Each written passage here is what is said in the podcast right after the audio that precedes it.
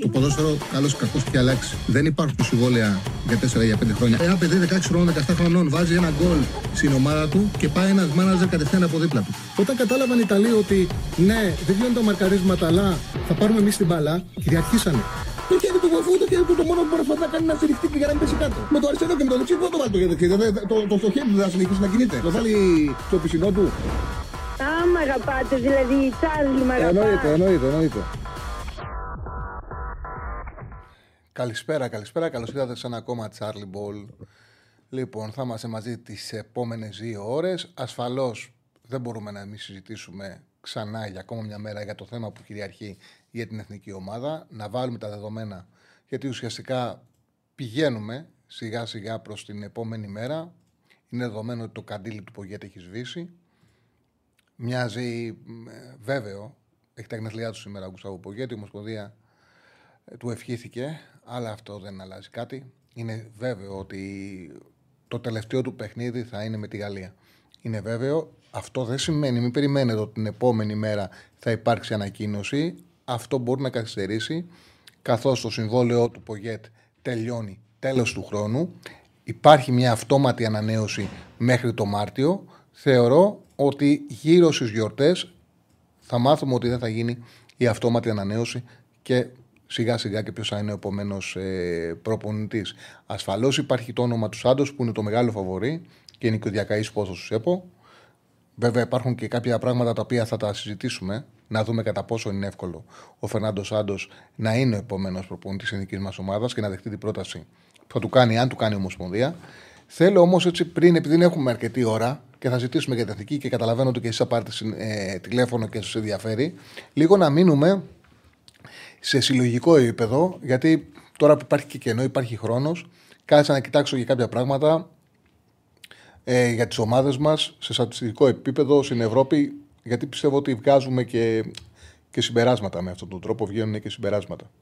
Μέχρι να τα πω όμως εγώ, ε, να πούμε ότι είμαστε μαζί με τον Στέφανο Συναδεινό, κάθε μέρα είμαστε μαζί. Ε, χτες πήρε ένα ρεπό, αναγκαστικό ρεπό μπορώ να πω. Δύο ωράκι, δύο ωράκι ρεπό. Ναι, δύο ωράκι ναι, πήρε. Ε, πώς, πώς λέγεται τότε, πήγε στο στρατό πώς λέγεται όταν παίρνεις. Ε... Άδεια από τη σημαία. Δεν ξέρω. Όχι, άδεια, όχι, α, δεν έχεις πάει ακόμα. Δεν έχεις πάει. Είσαι μικρός, ναι. Είσαι μικρός. Τέλος πάντων. Έλειψε για ένα δύο ώρο στην εκπομπή μας για να λείψει. Αλλά πήγαν όλα καλά. Ο Ράφα ήταν δυνατός, του τα έχει όλα στερισμένα ο Στέφανος. Να πούμε ότι είμαστε μαζί με την Πέτρια 65 ε, καθημερινά μαζί με την Πέτρια 65 και επίσης ότι χρειαζόμαστε να μας κάνετε like, να μας κάνετε subscribe.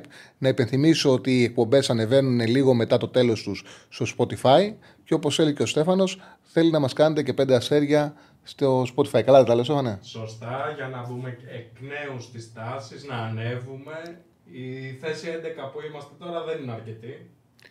Είμαστε υποχρεωμένοι να δώσουμε και χαιρετισμούς στον μπαμπά της Μάγδας. Δεν γίνεται να μην δώσουμε χαιρετισμούς για να είναι και καλά και ο Στέφανος. Έτσι να, είναι... να, είμαστε όλοι αγαπημένοι. Έχουμε γυναικείο κοινό στην εκπομπή, τι να κάνουμε; Έχουμε γυναικείο κοινό, ναι. Live. Λοιπόν, και ας πάμε να τα βάλουμε τα πράγματα σε μια σειρά. Λοιπόν, έλεγα ότι, έχουμε, ότι έκατσα και έφτιαξα διάφορα πράγματα τα οποία βρήκα ε, στατιστικά με τις ομάδες μας στο Europa. Στο Conference League δεν έχω, δεν, ε, με τα site που κοιτάω δεν έχουν βγάλει συνολικά στατιστικά για το Conference, για το Europa League έχουν και θεωρώ ότι βάζουν τα πράγματα σε μια σειρά. Δηλαδή είναι δεδομένα τα οποία ξέρουμε για τις ομάδες μας και, για, σε, ε, και σε ατομικό επίπεδο για τους ποδοσφαιριστές που και μέσα από τη στατιστική που είναι το τι έχουν κάνει μας βοηθάνε να τις καταλάβουμε καλύτερα και να δούμε τι έχουμε κάνει στα τέσσερα πρώτα παιχνίδια. Γιατί πλέον έχουμε μια συνολική, έχουμε μια εικόνα η οποία είναι στέρεα, είναι τεσσάρων αγώνων. Είναι ένας σημαντικός κύκλος παιχνιδιών. Δεν είναι μεγάλος, αλλά είναι τέσσερα παιχνίδια στο Europa League. Ε, πάμε να δείξουμε τι έχουμε ετοιμάσει. Για να βλέπω πώς έχεις κάνει τις κάρτες, γιατί η αλήθεια είναι ότι ήρθαμε εδώ πέρα, συζητάγαμε, κάναμε κάτι τα πράγματα εντελώς αντιεπικληματίε. Η δουλειά Τη δουλειά μας δεν την κοιτάξαμε. Εντάξει, χαλαρές, ε, χαλαρή εβδομάδα. Κάναμε και το τάμπλετ. Για να δω πώς έχουμε κάνει και τις κάρτες. Πάμε σιγά σιγά να δούμε μιλάμε για τα παιχνίδια των ομίλων του Europa League, για, για τις ομάδες συζυγικέ μας, σε διάφορες στατιστικές κατηγορίες που βρίσκονται. Συνολικά είναι 32 ομάδες που μετέχουν στο Europa League και, και τι, είναι, τι επιδόσεις έχουν καταγράψει. Πάμε να δούμε για παράδειγμα την κατοχή μπάλας. Ε, στην κατοχή μπάλα, ωραίο, μια χαρά είναι. Πολύ ωραίο. Βάλουμε το chat. Είμαι ευχαριστημένος από τη δουλειά σου. Στέφανε, συγχαρητήρια. Λοιπόν, λίγο έτσι το χρώμα δεν μου αρέσει τώρα που το ξαναβλέπω. Είναι πολύ σκούρο, αλλά δεν Το πειράζει. γκρι. Είναι πολύ σκούρο, πρέπει να του βάλεις λίγο χρώμα. Αλλά εντάξει, δεν πειράζει, δεν πειράζει, μια χαρά είναι. Λοιπόν, πάμε στο, τέτοιο. πάμε στο chat. Να βλέπω εγώ το chat και τα βλέπω από του σημειώσεις μου. Λοιπόν, κατοχή μπάλας, ο Παναθηναϊκός παίζει με κατοχή μπάλας 54%. Τώρα, επειδή είναι λίγα τα παιχνίδια, ένα-δύο μάτς αυτά τα, τα λιώνουν.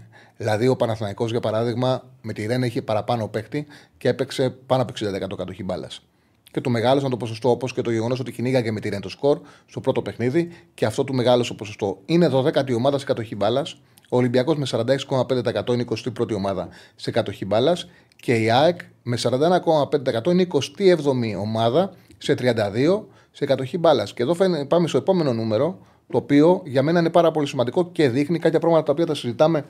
Αυτό εμφανίζεται και στη Super League, αλλά εμφανίζεται στη Super League σε σχέση με τις ομάδες που διεκδικούν τον τίτλο. Πάμε να δούμε τον αριθμό πασών, εύσογων μεταβιβάσεων, που δίνουν οι ομάδες μας στο Europa League.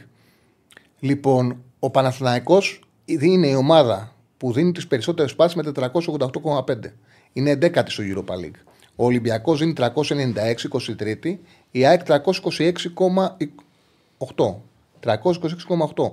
Είναι η τελευταία ομάδα, η χειρότερη ομάδα. Όχι χειρότερη, δεν είναι θέμα αν είσαι καλύτερος όταν δίνεις πολλές πάσει. Αν είσαι χειρότερος αν δίνεις λίγες πάσει. Αυτό έχει να κάνει με το στυλ παιχνιδιού καθαρά. Δεν είναι πολλές φορές να είσαι η ομάδα με τις που δίνεις περισσότερες πάσει είναι και πρόβλημα γιατί αργείς στην ανάπτυξη. Αυτό έχει να κάνει καθαρά με το σύλλογο παιχνιδιού. Απλά είναι η ομάδα που δίνει τις λιγότερες εύστοχες μεταβιβάσεις στην, ε, στο Europa League. Τις λιγότερες εύστοχες όχι σε ποσοστό, σε αριθμό. Μόνο 326. Και αυτό τι σημαίνει, τι, τι βλέπουμε; Αυτό το οποίο λέμε συνέχεια, ότι έχει ένα προπονητή η ΑΕΚ όπου διδάσκει άμεσο ποδόσφαιρο. Όπου δεν τον νοιάζει τόσο πολύ να χτίσουμε όπως ο Γιωβάνοβιτς.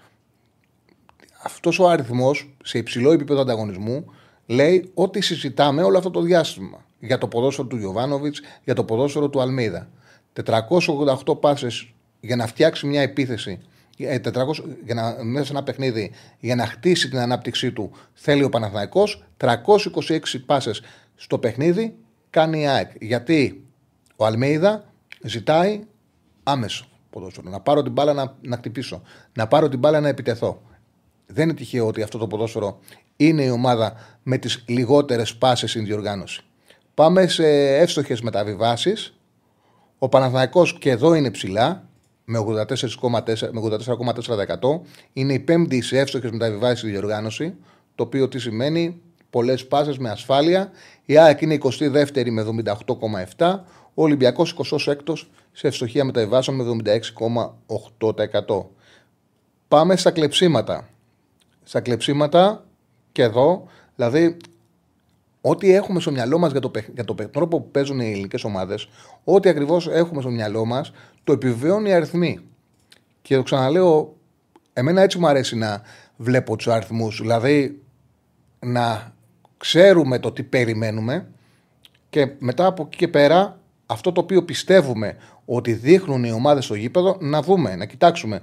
Οι αριθμοί το επιβεβαιώνουν. Δηλαδή, τι λέμε συνέχεια, ότι η ΑΕΚ είναι μια ομάδα η οποία παίζει σε ένταση, θέλει να κλέψει μπάλα και να χτυπήσει το χώρο άμεσα. Ο Παναθηναϊκός τι λέμε συνέχεια, ότι είναι μια ομάδα η οποία είναι πιο soft φέτος. Έχει με τον τρόπο που παίζει ο Γιωβάνοβιτς σε αυτά τα παιχνίδια ε, με Τζούρισιτς, Μπερνάρ ταυτόχρονα στα σημαντικά παιχνίδια.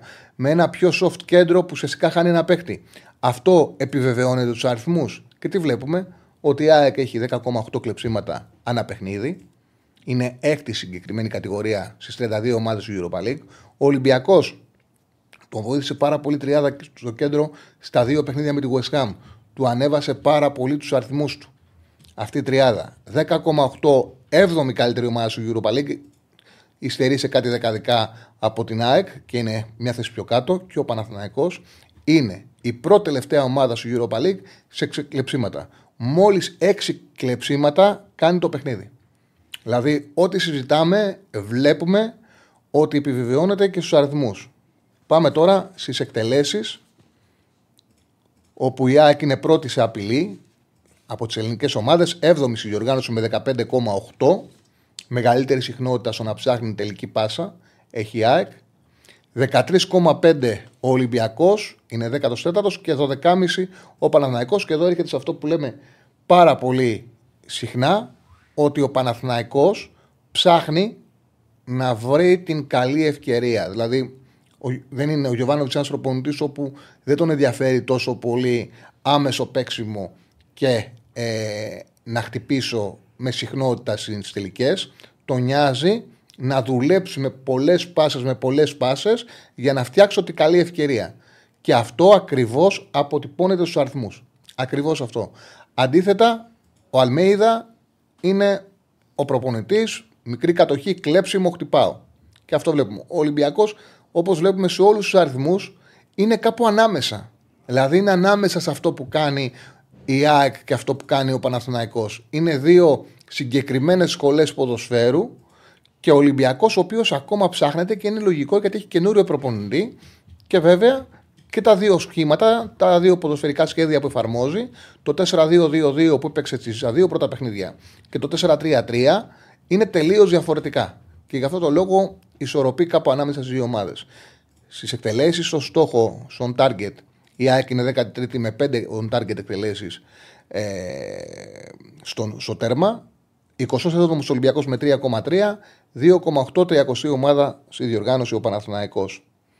Και πάμε τώρα σε εκτελέσεις που κάνουν οι ομάδες από ποιους χώρους τους κάνουν. Δηλαδή εκτός περιοχής, ποιοι δοκιμάζουν τα πόδια τους και ποιοι όχι. Εκτός περιοχής, ο Ολυμπιακός είναι η ομάδα και είναι και λογικό. Έχει παίξει το Φορτούνι, σουτάρει και ο Καμαρά και ο Αλεξανδρόπουλος είχε κάνει εκτελέσεις με το μάτι με τη West Ham.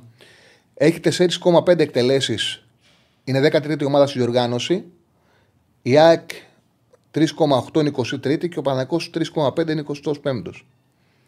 Ποια ομάδα τώρα που για μένα είναι πάρα πολύ σημαντικό. Η ομάδα η οποία ξέρει να δημιουργεί μπορεί να βγάζει τελικές μέσα από τη μικρή περιοχή. Όσο καλύτερη δημιουργία έχεις, τόσο περισσότερο μπορεί να φέρνεις την μπάλα μέσα σε μικρή περιοχή. Εδώ και εδώ φαίνεται ότι κάνουν καλή δουλειά ελληνικές ομάδες και οι τρεις ελληνικές ομάδες έχουν πολύ καλό νούμερο. Έχουν μια μισή εκτέλεση μέσα από τη μικρή περιοχή του αντιπάλου, όπου είναι στη κορυφαία εξάδα της διοργάνωση και οι τρεις έχουν 1,5 Τώρα, μάλλον για κάποια δεκαδικά δίνουν πρώτα τον Παναθηναϊκό, δεύτερη την ΑΕΚ και τρίτο τον Ολυμπιακό, αλλά είναι και τρεις την 1,5 εκτέλεση μέσα από τη μικρή περιοχή, το οποίο και είναι τέταρτη, πέμπτη, έκτη ομάδα στην διοργάνωση, το οποίο δείχνει ότι είναι καλή σε αυτό το κομμάτι.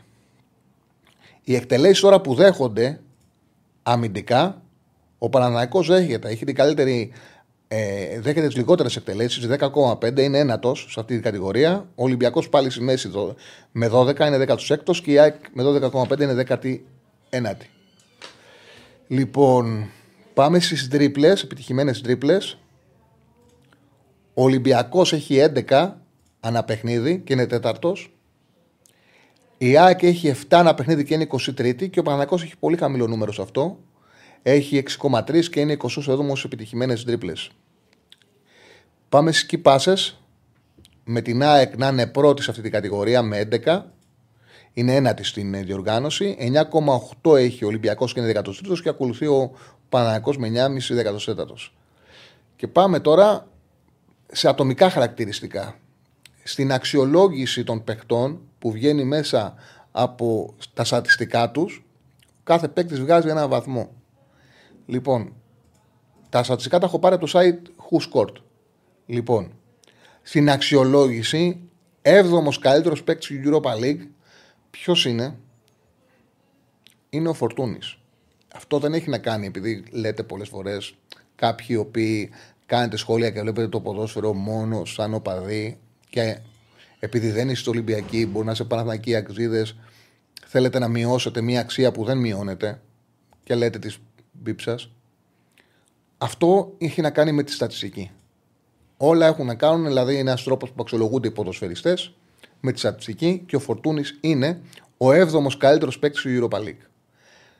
Δεύτερος ελληνικής ομάδας είναι ο Ροντινέη είναι 20 με 7,47. Ε, πάμε στου σκόρερ. Ο Φώτης Ιωαννίδης έχει βάλει 3 γκολ και είναι τέταρτος σκόρερ διοργάνωση μαζί με άλλους 4 ποδοσφαιριστές. Και επίσης assist ο Φορτούνης έχει, ε, είναι πέμπτος, έχει 2. Άλλοι 5 ποδοσφαιριστές έχουν από 2. Και ο πρώτος έχει 4. Ακολουθούν με 3 και μαζί με άλλους 13 ποδοσφαιριστές έχει 2. Λοιπόν, πάμε στις εκτελέσεις. Ο Ιωαννίδης έχει 3,3 εκτελέσεις ανά παιχνίδι και είναι ένατος στη διοργάνωση. Στα κερδισμένα τάκλιν, ο Ροντινέη με 3,3 είναι 15ο στα κερδισμένα τάκλιν στη διοργάνωση. Πρώτος, βάζω τον πρώτο από κάθε ομάδα. Στα κλεψίματα, τους βάζω και τους δύο γιατί είναι κοντά. Έχουν 2,3 ο Βίντα και 2,3 ο Ορτέγκα. Είναι 15ο και 16ο. Κοψίματα μέσα στην περιοχή είναι 13ο ο Πορόζο με 4,7 και βάζω και τον ε, Παπα-Νικολάου που παίζει στην Ραστόφτη Πολωνική που είναι 16ο ε, με 4,5. Ο Παπα-Νικολάου που δεν τον καλεί τώρα ο Πογέτ. Και είναι καλό ένα νούμερο που δείχνει, θα το πούμε στη συνέχεια, πόσο σημαντικό είναι και πόσο μεγάλο λάθος κάνει ο Πογέτ που δεν καλεί αυτό το παίκτη. Στι σκι πάσε, ο Φορτούνης είναι έκτος στις πάσε κλειδί στη διοργάνωση με 2,8. Ποιος είναι ο καλύτερος παίκτης στις τρίπλες επιτυχημένες ελληνικής ομάδας, ο Φορτούνης είναι 14ο στη διοργάνωση με 2,3. Στα κερδισμένα φάουλ, παιδιά, στα κερδισμένα φάουλ του Πανικολάου που τον συζητάμε, εγώ το είδα, τον, δεν το ξέρα, το είδα κοιτάζοντας τα νούμερα. Είναι δεύτερος παίκτης στο Europa League σε κερδισμένα φάουλ. Είναι δεύτερος με 3,5 κερδισμένα φάουλ ανά παιχνίδι. Δεν γίνεται να μην έχει χώρο στην εθνική μας. Δεν γίνεται. Πολύ απλά δεν γίνεται. Ο Φορτούνης είναι και σε αυτή την κατηγορία. Τρίτος με 3,3. Δηλαδή ο Φορτούνης είναι τρίτος ακερδισμένα φάουλ στη διοργάνωση. 14ο στις τρίπλε. Έκτος στις ε, πάσες. Ε, και φυσικά είναι και μέσα στις κορυφαίου παίκτες της assist. Και όλα αυτά τον κάνουν 7ο καλύτερο ποδοσφαιριστή στην αξιολόγηση από το Γουσκόρκ. Αυτά ήθελα να βάλουμε στην, ε, έτσι να σας τα παρουσιάσουμε γιατί πραγματικά έχουν ενδιαφέρον και γιατί ε, προκύπτουν πράγματα έτσι όπως προκύπτει το τι κάνει ο Φορτούνης στα παιχνίδια το ότι δεν τα λέμε τυχαία ότι κάποια στοιχεία τα οποία είδαμε στον Πανικολάου και τα βάλαμε στην εκπομπή προκύπτουν σε αριθμούς, γίνονται στο γήπεδο. Δεν γίνεται, παιδί, αυτός ο παίκτης να είναι εκτός λίστας. Κάτι δεν πάει καλά. Κάτι δεν βλέπει σωστά ο Πογέτ δεν ασχολείται όσο πρέπει. Δεν γίνεται. Δηλαδή στο Europa League, αυτή τη στιγμή το ποδόσφαιρό μας, σε συλλογικό επίπεδο και οι παίκτες που μπορούμε να βγάλουμε, δεν είναι επίπεδο Champions League. Είναι επίπεδο Europa League. Είναι επίπεδο Europa League. Ποιοι παίκτες ξεχωρίζουν, Φώτης Ιωαννίδης, όχι πρώτα με τη σειρά. Πρώτα απ' όλα Φορτούνης, Ιωαννίδης, Παπα-Νικολάου. Αυτή είναι. Αυτή είναι. Και είναι και κάποια παιδιά τα οποία παίζουν, ο Αλεξανδρόπουλος, ο Γαλανόπουλος, τα οποία παίζουν. Δεν γίνεται να είναι εκτός; Να είναι εκτός. Κοίταξε να δεις. Ο, ο, ο φίλος που λέει άποψη για Δουβίκα. Και το Δουβίκα το έχω πει πολλές φορές. Ότι έχουμε τρεις striker. Έχουμε τρεις striker. Έχουμε τον Ιωαννίδη, τον ε, Γιακουμάκη και τον Παυλίδη. Και τέταρτος είναι ο Δουβίκα. Έχουμε τέσσερις. Όποιος και να κοπεί είναι αδικία. Ο Δουβίκα έχει το εξής θετικό. Ότι επειδή είναι γρήγορο, μπορεί να σου καλύψει και θέση σε τακτική με δίδυμο. Δεν μπορεί να παίξει αυτή τη στιγμή η εθνική μας, θεωρώ εγώ. Δεν είναι, ο Βαγανίδης δεν εμφανίζεται σε κάποια στατιστική κατηγορία. Δεν μπορεί να παίξει ε, η εθνική μας με επιθετικό δίδυμο Παυλίδη Γιακουμάκη. Ενώ με το Δουβίκα θα μπορούσε να παίξει. Ούτε μπορεί κάποιος από τους τρεις να πάρει χώρο στα άκρα. Θα μπορούσε να τον υπολογίζει. Εγώ θεωρώ ότι ο Δουβίκας θα κάνει καριέρα γιατί είναι γρήγορος, έχει τον γκολ, δεν είναι τυχαίο που τον πήρε η Θέλτα. Όμως από εκεί και πέρα καταλαβαίνω ότι αν έλεγε κόβω τον, τον Παυλίδη θα ήταν αδικία. Αν έλεγε κόβω τον Γιακουμάκη θα ήταν αδικία. Συμφωνώ με το φίλο που λέει ο Δουβίκας είναι διαφορετικός από τα άλλα τρία παιδιά. Μαζί σου έχεις το πόντο. Συμφωνώ. Συμφωνώ. Απλά θέλω να πω ότι αν ακούγαμε και γινόταν ζήτηση, ο Πογέτ έκοψε τον Παυλίδη. Ο Πογέτ έκοψε τον Ιωαννίδη. Φαντάζεστε πόσο χοντρό θα ακουγότανε. Ο Πογέτ έκοψε το Γιακουμάκη. Θα μπορούσε μόνο να κάνει το εξής. Να πει κόβω έναν, το Χατζηγιοβάνη για παράδειγμα που είναι άλλη θέση, γιατί ο Δουβίκας μπορούσε να μου παίξει και στα άκρα. Και ίσως αυτό να πρέπει να γίνει. Δηλαδή, OK, okay, ακόμα και να μην παίξει. Γιατί είναι άλλο πράγμα, το ξαναλέω. Η αποστολή είναι και κάτι τιμητικό. Μπαίνει στην αποστολή. Ε, Μπαίνει στην αποστολή, είσαι μέλος τη εθνικής ομάδας και άμα χρειαστεί μπορείς να βοηθήσεις. Αλλά ο Πογέτο Χατζηγιοβάνη τον, τον, ε, τον ε, χρησιμοποιεί έτσι. Τον βάζει λίγο έτσι για το σαν αλλαγή, του δίνει ευκαιρίες, του δίνει χρόνο. Ε, επιλογές προπονητής είναι αυτές. Λοιπόν, κάποια πράγματα τώρα για τον ε, Σάντος. Για την εθνική. Το έλεγα και το είπα και στην αρχή. Σε λίγο θα ανοίξουμε και γραμμές, να ακούσουμε και εσάς, να βάλουμε και κάνα, να βάλουμε κανένα ωραίο πόλ. Ετοιμαζόμουν μόλις να ζητήσω από το chat να μας δώσει content. Κοίταξε να δεις. Εχθές ε, βάλαμε πόλ τους τέσσερις προπονητές και ψήφισε ο κόσμος με μικρή διαφορά το Σάντος από τον Τόνι και ακολούθησαν ο Ζουνίδης και ο Χιμένε. Είδαμε ότι δεν έχει έτσι, πάρα πολύ κοινό, πήρε τους λιγότερους ψήφους. Εγώ θέλω, θα ήθελα να κάνουμε το εξής. Να κάνουμε ένα poll. Θέλετε να είναι ξένος ή Έλληνας ο επόμενος Ομοσπονδιακός; Έσω για λίγο, για να δούμε τι, πόσο βλέπει ο, ο κόσμος. Γιατί για πάρα πολλά χρόνια η εθνική μας πορεύεται με ξένο προπονητή. Υπήρξε το διάλειμμα Ανασιάδη, αλλά αυτός είναι μια, ένας διαφορετικός χαρακτήρας, είναι μια έτσι, περίεργη προσωπικότητα και τελικά δεν κατάφερε να ενώσει. Αυτή είναι η αλήθεια. Ε, θα έχει ενδιαφέρον. Πιστεύει ο κόσμος ότι πρέπει να πάμε με ξένο ή με Έλληνα προπονητή; Από εκεί και πέρα για το Σάντος, πώς έχουν τα δεδομένα; Ο Σάντος ήταν στην εθνική σε μια εποχή που τα πράγματα λειτουργούσαν καλά. Λέμε για. Συζητάμε συνέχεια για αυτό που έχει συμβεί με τον Πογέτ. Συζητάμε συνεχώς για το λάθος του, μάλλον για την αρχή του κακού που ήταν η μη κλίση του Φορτούνη, ο τρόπος που συνεχίστηκε, το γεγονός ότι τον οδήγησε ο τρόπος που λειτουργήσε ο Πογέτ να αποσυρθεί από την Εθνική Ελλάδος, το κακό κουτσάρτσα με την Ολλανδία,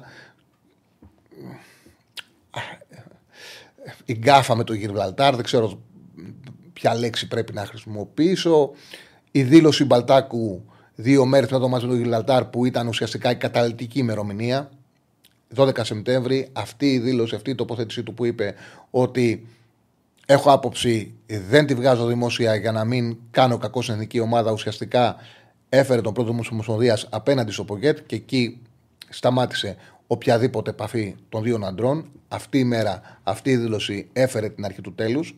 Αυτό είναι μια πραγματικότητα. Και μετά όσα έχουν ακολουθήσει, αλλά αυτά είναι θέματα τα οποία ναι είναι σημαντικά, αλλά δεν είναι η ουσία. Η ουσία και όταν θα πάμε να μιλήσουμε, όταν θα πάει η Ομοσπονδία να μιλήσει με τον ε, Φερνάντο Σάντος, έχω την αίσθηση ότι ο Φερνάντος Σάντος ξέρετε, ξέρετε, θυμάται ο Φερνάντος Σάντος. Η εθνική ομάδα από την ημέρα που ανέλαβε ο Σάντος μέχρι και την ημέρα που αποχώρησε από την ε, Ελλάδα, που δεν επέστρεψε με το αεροπλάνο, μετά από, μια πολύ μετά από ένα πολύ επιτυχημένο τουρνουά που φέρε για πρώτη φορά την Ελλάδα ε, στα νοκάουτ στο Μουντιάλ. Όμως έγιναν πολλά με την Ομοσπονδία τότε του κ. Σαρή και ο Σάντος θεώρησε ότι πρέπει να πάρει άλλο αεροπλάνο και να γυρίσει και να μην επιστρέψει στην Ελλάδα ποτέ. Ε, ξέρετε, θυμάσαι τι εθνική θυμάται. Ε, ε είχε ο Σάντος. Θα σου πω, θα το θυμηθείτε. Είναι πολύ απλό. Δεν είναι και δύσκολο. Κοντινό είναι.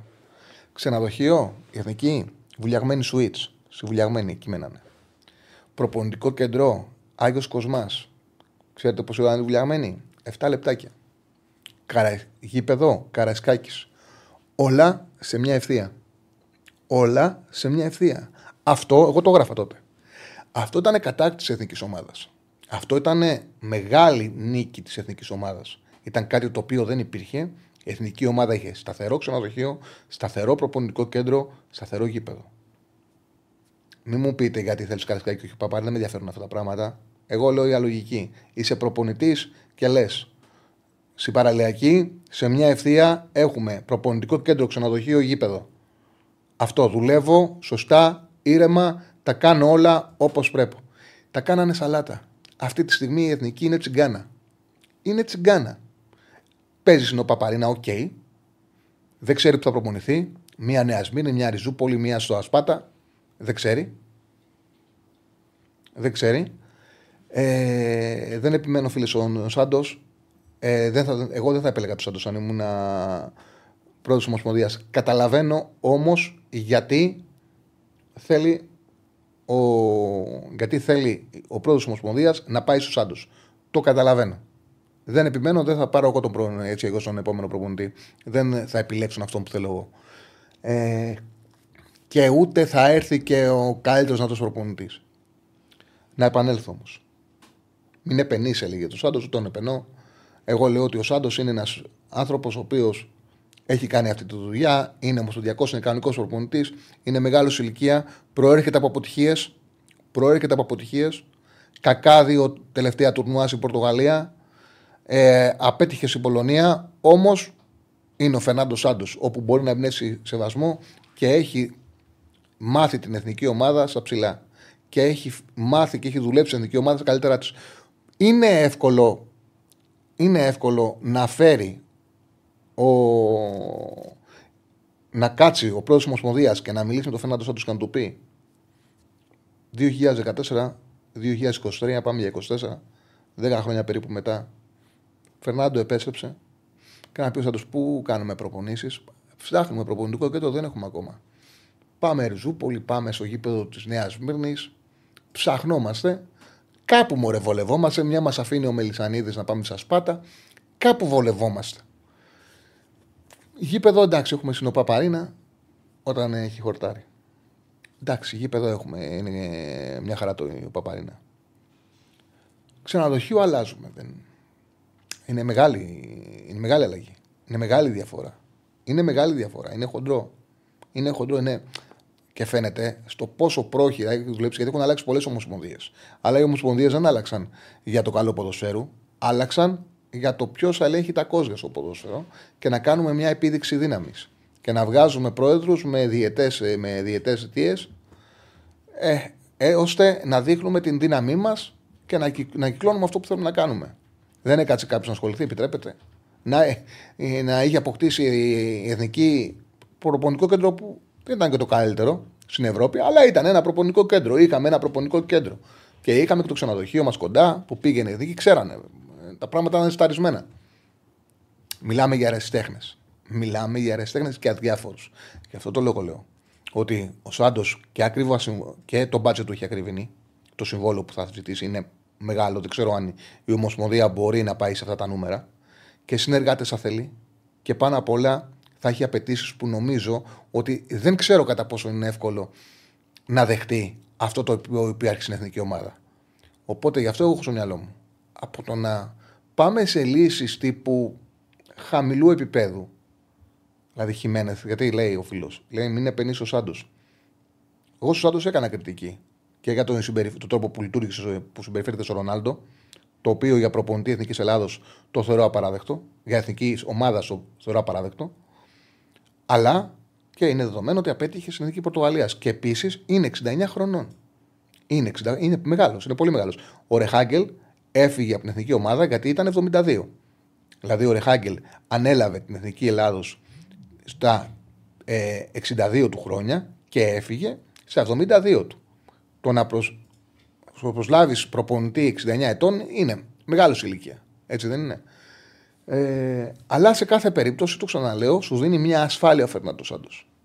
Προσφέρει μια ασφάλεια στην δική μας ομάδα ότι αν αναλάβει θα απαιτήσει πράγματα. Θα απαιτήσει πράγματα, θα προσπαθήσει να πετύχει νίκες. Θα φτιάξει ξανά, θα βάλει κάποιες αρχές που πρέπει να πάρουν στην εθνική ομάδα και δεν θα γίνουν λάθη τύπου κάρτες με τον Γιλαλτάρ. Δεν μπορούν να γίνουν τέτοια λάθη με προπονητό Σάντος. Δεν μπορεί να γίνουν τέτοια λάθη. Λοιπόν, να ανοίξουμε γραμμές. Ε... Πάμε, πάμε στον κόσμο. Χαίρετε. Γεια σου, Τσάρλι. Καλησπέρα, καλησπέρα. Ο Κώστας είμαι. Έλα, Κώστα, τι κάνεις; Μια χαρά, μια χαρά. Μια χαρά, ωραία. Ε, λοιπόν, για το θέμα του Πολ θα έλεγα ότι θα προτιμούσα έναν Έλληνα προπονητή που προέρχεται από το εξωτερικό. Νομίζω ότι αυτή τη στιγμή ο Δόνης τηρεί τις ε, προδιαγραφές αυτές Είναι ένας προπονητής που θα ήθελα να το δω στη, στην εθνική ομάδα.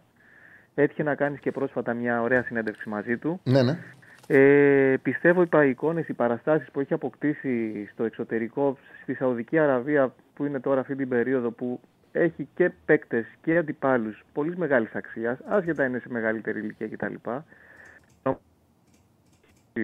Έχει πλέον τις παραστάσεις, ε, έχει τις γνώσεις και όπως είχε πει και ο ίδιος στη συνέντευξή σου ότι πλέον καταστάσεις που αντιμετώπισε παλιότερα τώρα τις βλέπεις, θα τις έβλεπε με άλλο μάτι νομίζω ότι θα ήταν μια καλή λύση για την Εθνική Ελλάδος. Δεν ξέρω εσύ τι άποψη έχεις. Εχθές που βάλαμε το πόλ και είχαμε τα τέσσερα ονόματα, άμα θυμάμαι καλά, πάντως ήταν κοντά, δεν απέχω πολύ. 42% ψήφισαν Σάντος, 40% ψήφισε Δόνη και ο Χιμένεθ με Ουζουνίδη πήραν. Ο Ουζουνίδη ήταν τρίτος, αλλά με χαμηλά νούμερα και ο Χιμένεθ ήταν τελευταίος. Δηλαδή έδειξε ότι μεγάλο ποσοστό κόσμου θα ήθελε το Δόνη σαν προπονητής της Εθνικής Ελλάδος. Εγώ θεωρώ ότι θα ήταν μια, μια καλή περίπτωση ο Δόνης για προπονητή της Εθνικής Ελλάδος. Έτσι πιστεύω. Δεν ξέρω αν ο ίδιος ο ίδιος στην ε, συζήτηση που κάναμε είπε ότι είναι ένα όνειρό του να δουλέψει στην Εθνική Ελλάδος, αλλά νιώθει ακόμα πολύ νέος για να φύγει από, τη, από την καθημερινή δουλειά και να κάτσει να δουλέψει σαν part-time στην εθνική ομάδα. Γιατί είναι μια δουλειά όπου κάτσε για πολύ μεγάλα διαστήματα και είχε και κάποιες επιφυλάξεις για το ρόστερ της εθνικής ομάδας σε κάποιες συγκεκριμένες θέσεις. Δηλαδή το ανέλησε πάρα πολύ καλά, πράγματα τα οποία έχουμε πει πολλές φορές κι εμείς, ότι ε, έχουμε για παράδειγμα καλά αριστερά μπακ και πολλά αριστερά μπακ, δεν έχουμε την ίδια ποιότητα και ποσότητα στα δεξιά. Δεν έχουμε κεντρικά χάφ, έχουμε καλούς σεντερφόρ, δεν έχουμε ε, παίκτες σε άλλες θέσεις. Αλλά εντάξει, ναι, θεωρώ ότι άμα του γίνει πρόταση είναι τελείως διαφορετική κουβέντα από αυτή που κάνει σε μια συνέντευξη. Ε, παίζει μεγάλο ρόλο, πιστεύω. Εντάξει, όντως έχει δίκιο σε αυτό που λέει ότι είναι ακόμα μικρός ηλικία για να αναλάβει μια τέτοια δουλειά σε εθνική ομάδα που δεν είναι μια full, ε, δεν είναι full time, ας το πούμε έτσι. Ε, Όμως είναι θεωρώ πολύ μεγάλο το κίνητρο, ε, δεδομένου ότι η ομάδα λογικά θα παίξει με το Καζακστάν, αν δεν κάνω λάθος, και συνέχεια στον τελικό για, τα, για τη συμμετοχή στο Euro. Νομίζω είναι πολύ μεγάλο κίνητρο η συμμετοχή στα τελικά το να πάρει κάποιος προπονητής τώρα δηλαδή στο το επόμενο καλοκαίρι συμμετοχή ε, στα τελικά του. Συμφωνώ, αλλά ξέρεις πάντα υπάρχει και η αποτυχία γιατί αν δεν τα καταφέρει θα το λουστεί. Και μετά η συνέχεια νομίζω ότι ποτέ δεν ξέρεις αλλά το να πας στο παγκόσμιο είναι δύσκολο έτσι δεν είναι; Ε, για το Euro μιλάμε τώρα. Ναι, ναι, λέω, και, λέω, και, λέω και συνέχεια. Λέω ναι, είναι ναι. το Euro, αλλά και η συνέχεια μετά θα είναι δύσκολο, αλλά ok. Okay. Ναι, καταλαβαίνω τι λες. Ότι είναι δέλεαρ το να πάρεις και να πας γιατί είναι βατό να περάσει η εθνική ομάδα. Ναι, δεν παίζουμε με κάποια ναι, είναι βατό. ομάδα. Ναι. ναι. ναι. Ε, από εκεί και πέρα, εντάξει, για το Σάντος θεωρώ ότι στην ηλικία που είναι όντως και μετά από τις δύο αποτυχίες τις τελευταίες, θεωρώ δύσκολο σε αυτή την ηλικία να ξανακάνει ανέβασμα, να, κάνει, κάνει, να ξανακάνει comeback. Ε, θεωρώ ότι σπάνιες περίπτωσεις, σπάνια, είναι πολύ σπάνιο τέλος πάντων ε, κάποιος προπονητής σε μεγάλη ηλικία να κάνει μετά από συνεχόμενες κακές δουλειές των τελευταίων 2-3 χρόνων να κάνει μετά ξανά ένα ανέβασμα. Ε, πιστεύω ο Σάντος είναι ιδανικός για τεχνικός διευθυντής.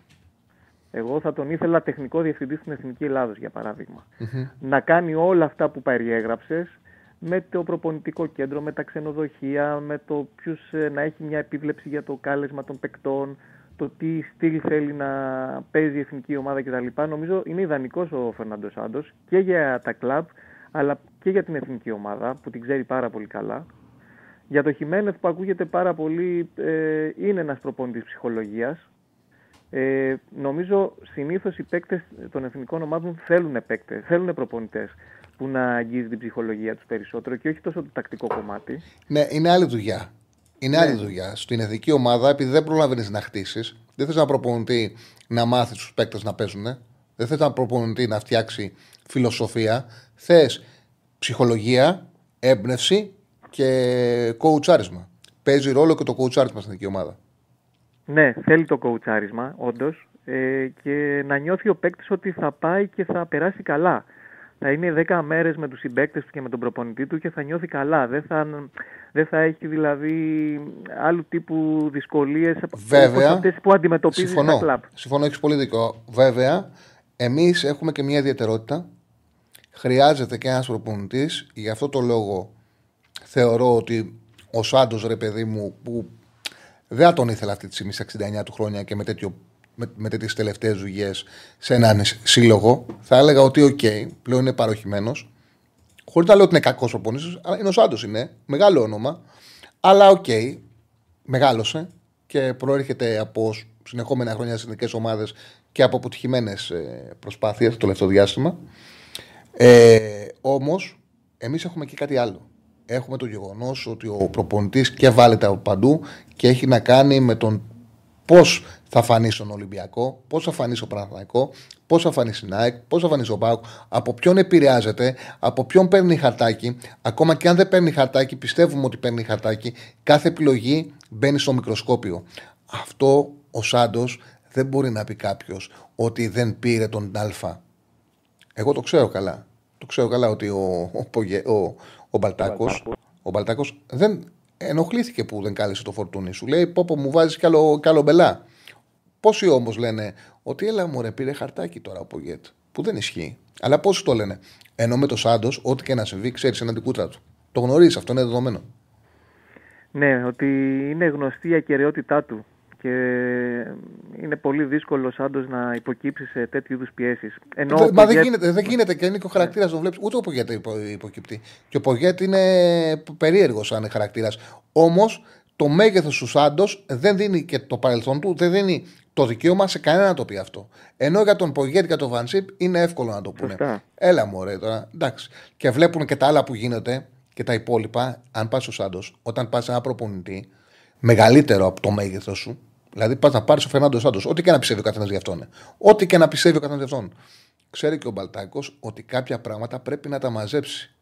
Αυτά που γίνονται γύρω-γύρω πρέπει λίγο να τα μαζέψει. Δηλαδή, επιρροή. Μιλάμε με παίκτες, παιδί μου, ξέρουν. Υπάρχει μια επιρροή. Αυτή η επιρροή πρέπει να σταματήσει να υπάρχει. Σωστά, σωστά. Σωστά, ναι, συμφωνώ, συμφωνώ σε αυτό. Ε, και ήθελα να πω επίσης για τον Πογέτο ότι εντάξει, σπάνια βλέπεις ανθρώπους που γνωρίζεις το βιογραφικό τους να κάνουν κάτι διαφορετικό από αυτό που έχουν ήδη πράξει στο παρελθόν.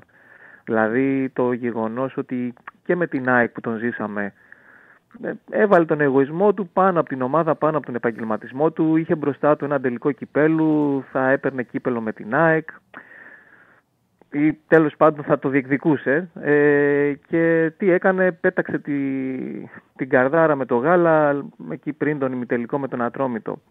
Το ίδιο και τώρα. Δηλαδή, ενώ βλέπεις ότι έχεις μεγάλες πιθανότητες να πας στο Euro ε, και μετά, άμα θέλεις μετά το Euro να φύγεις και να πας στον επόμενο σου σταθμό, να χτίσεις το βιογραφικό σου.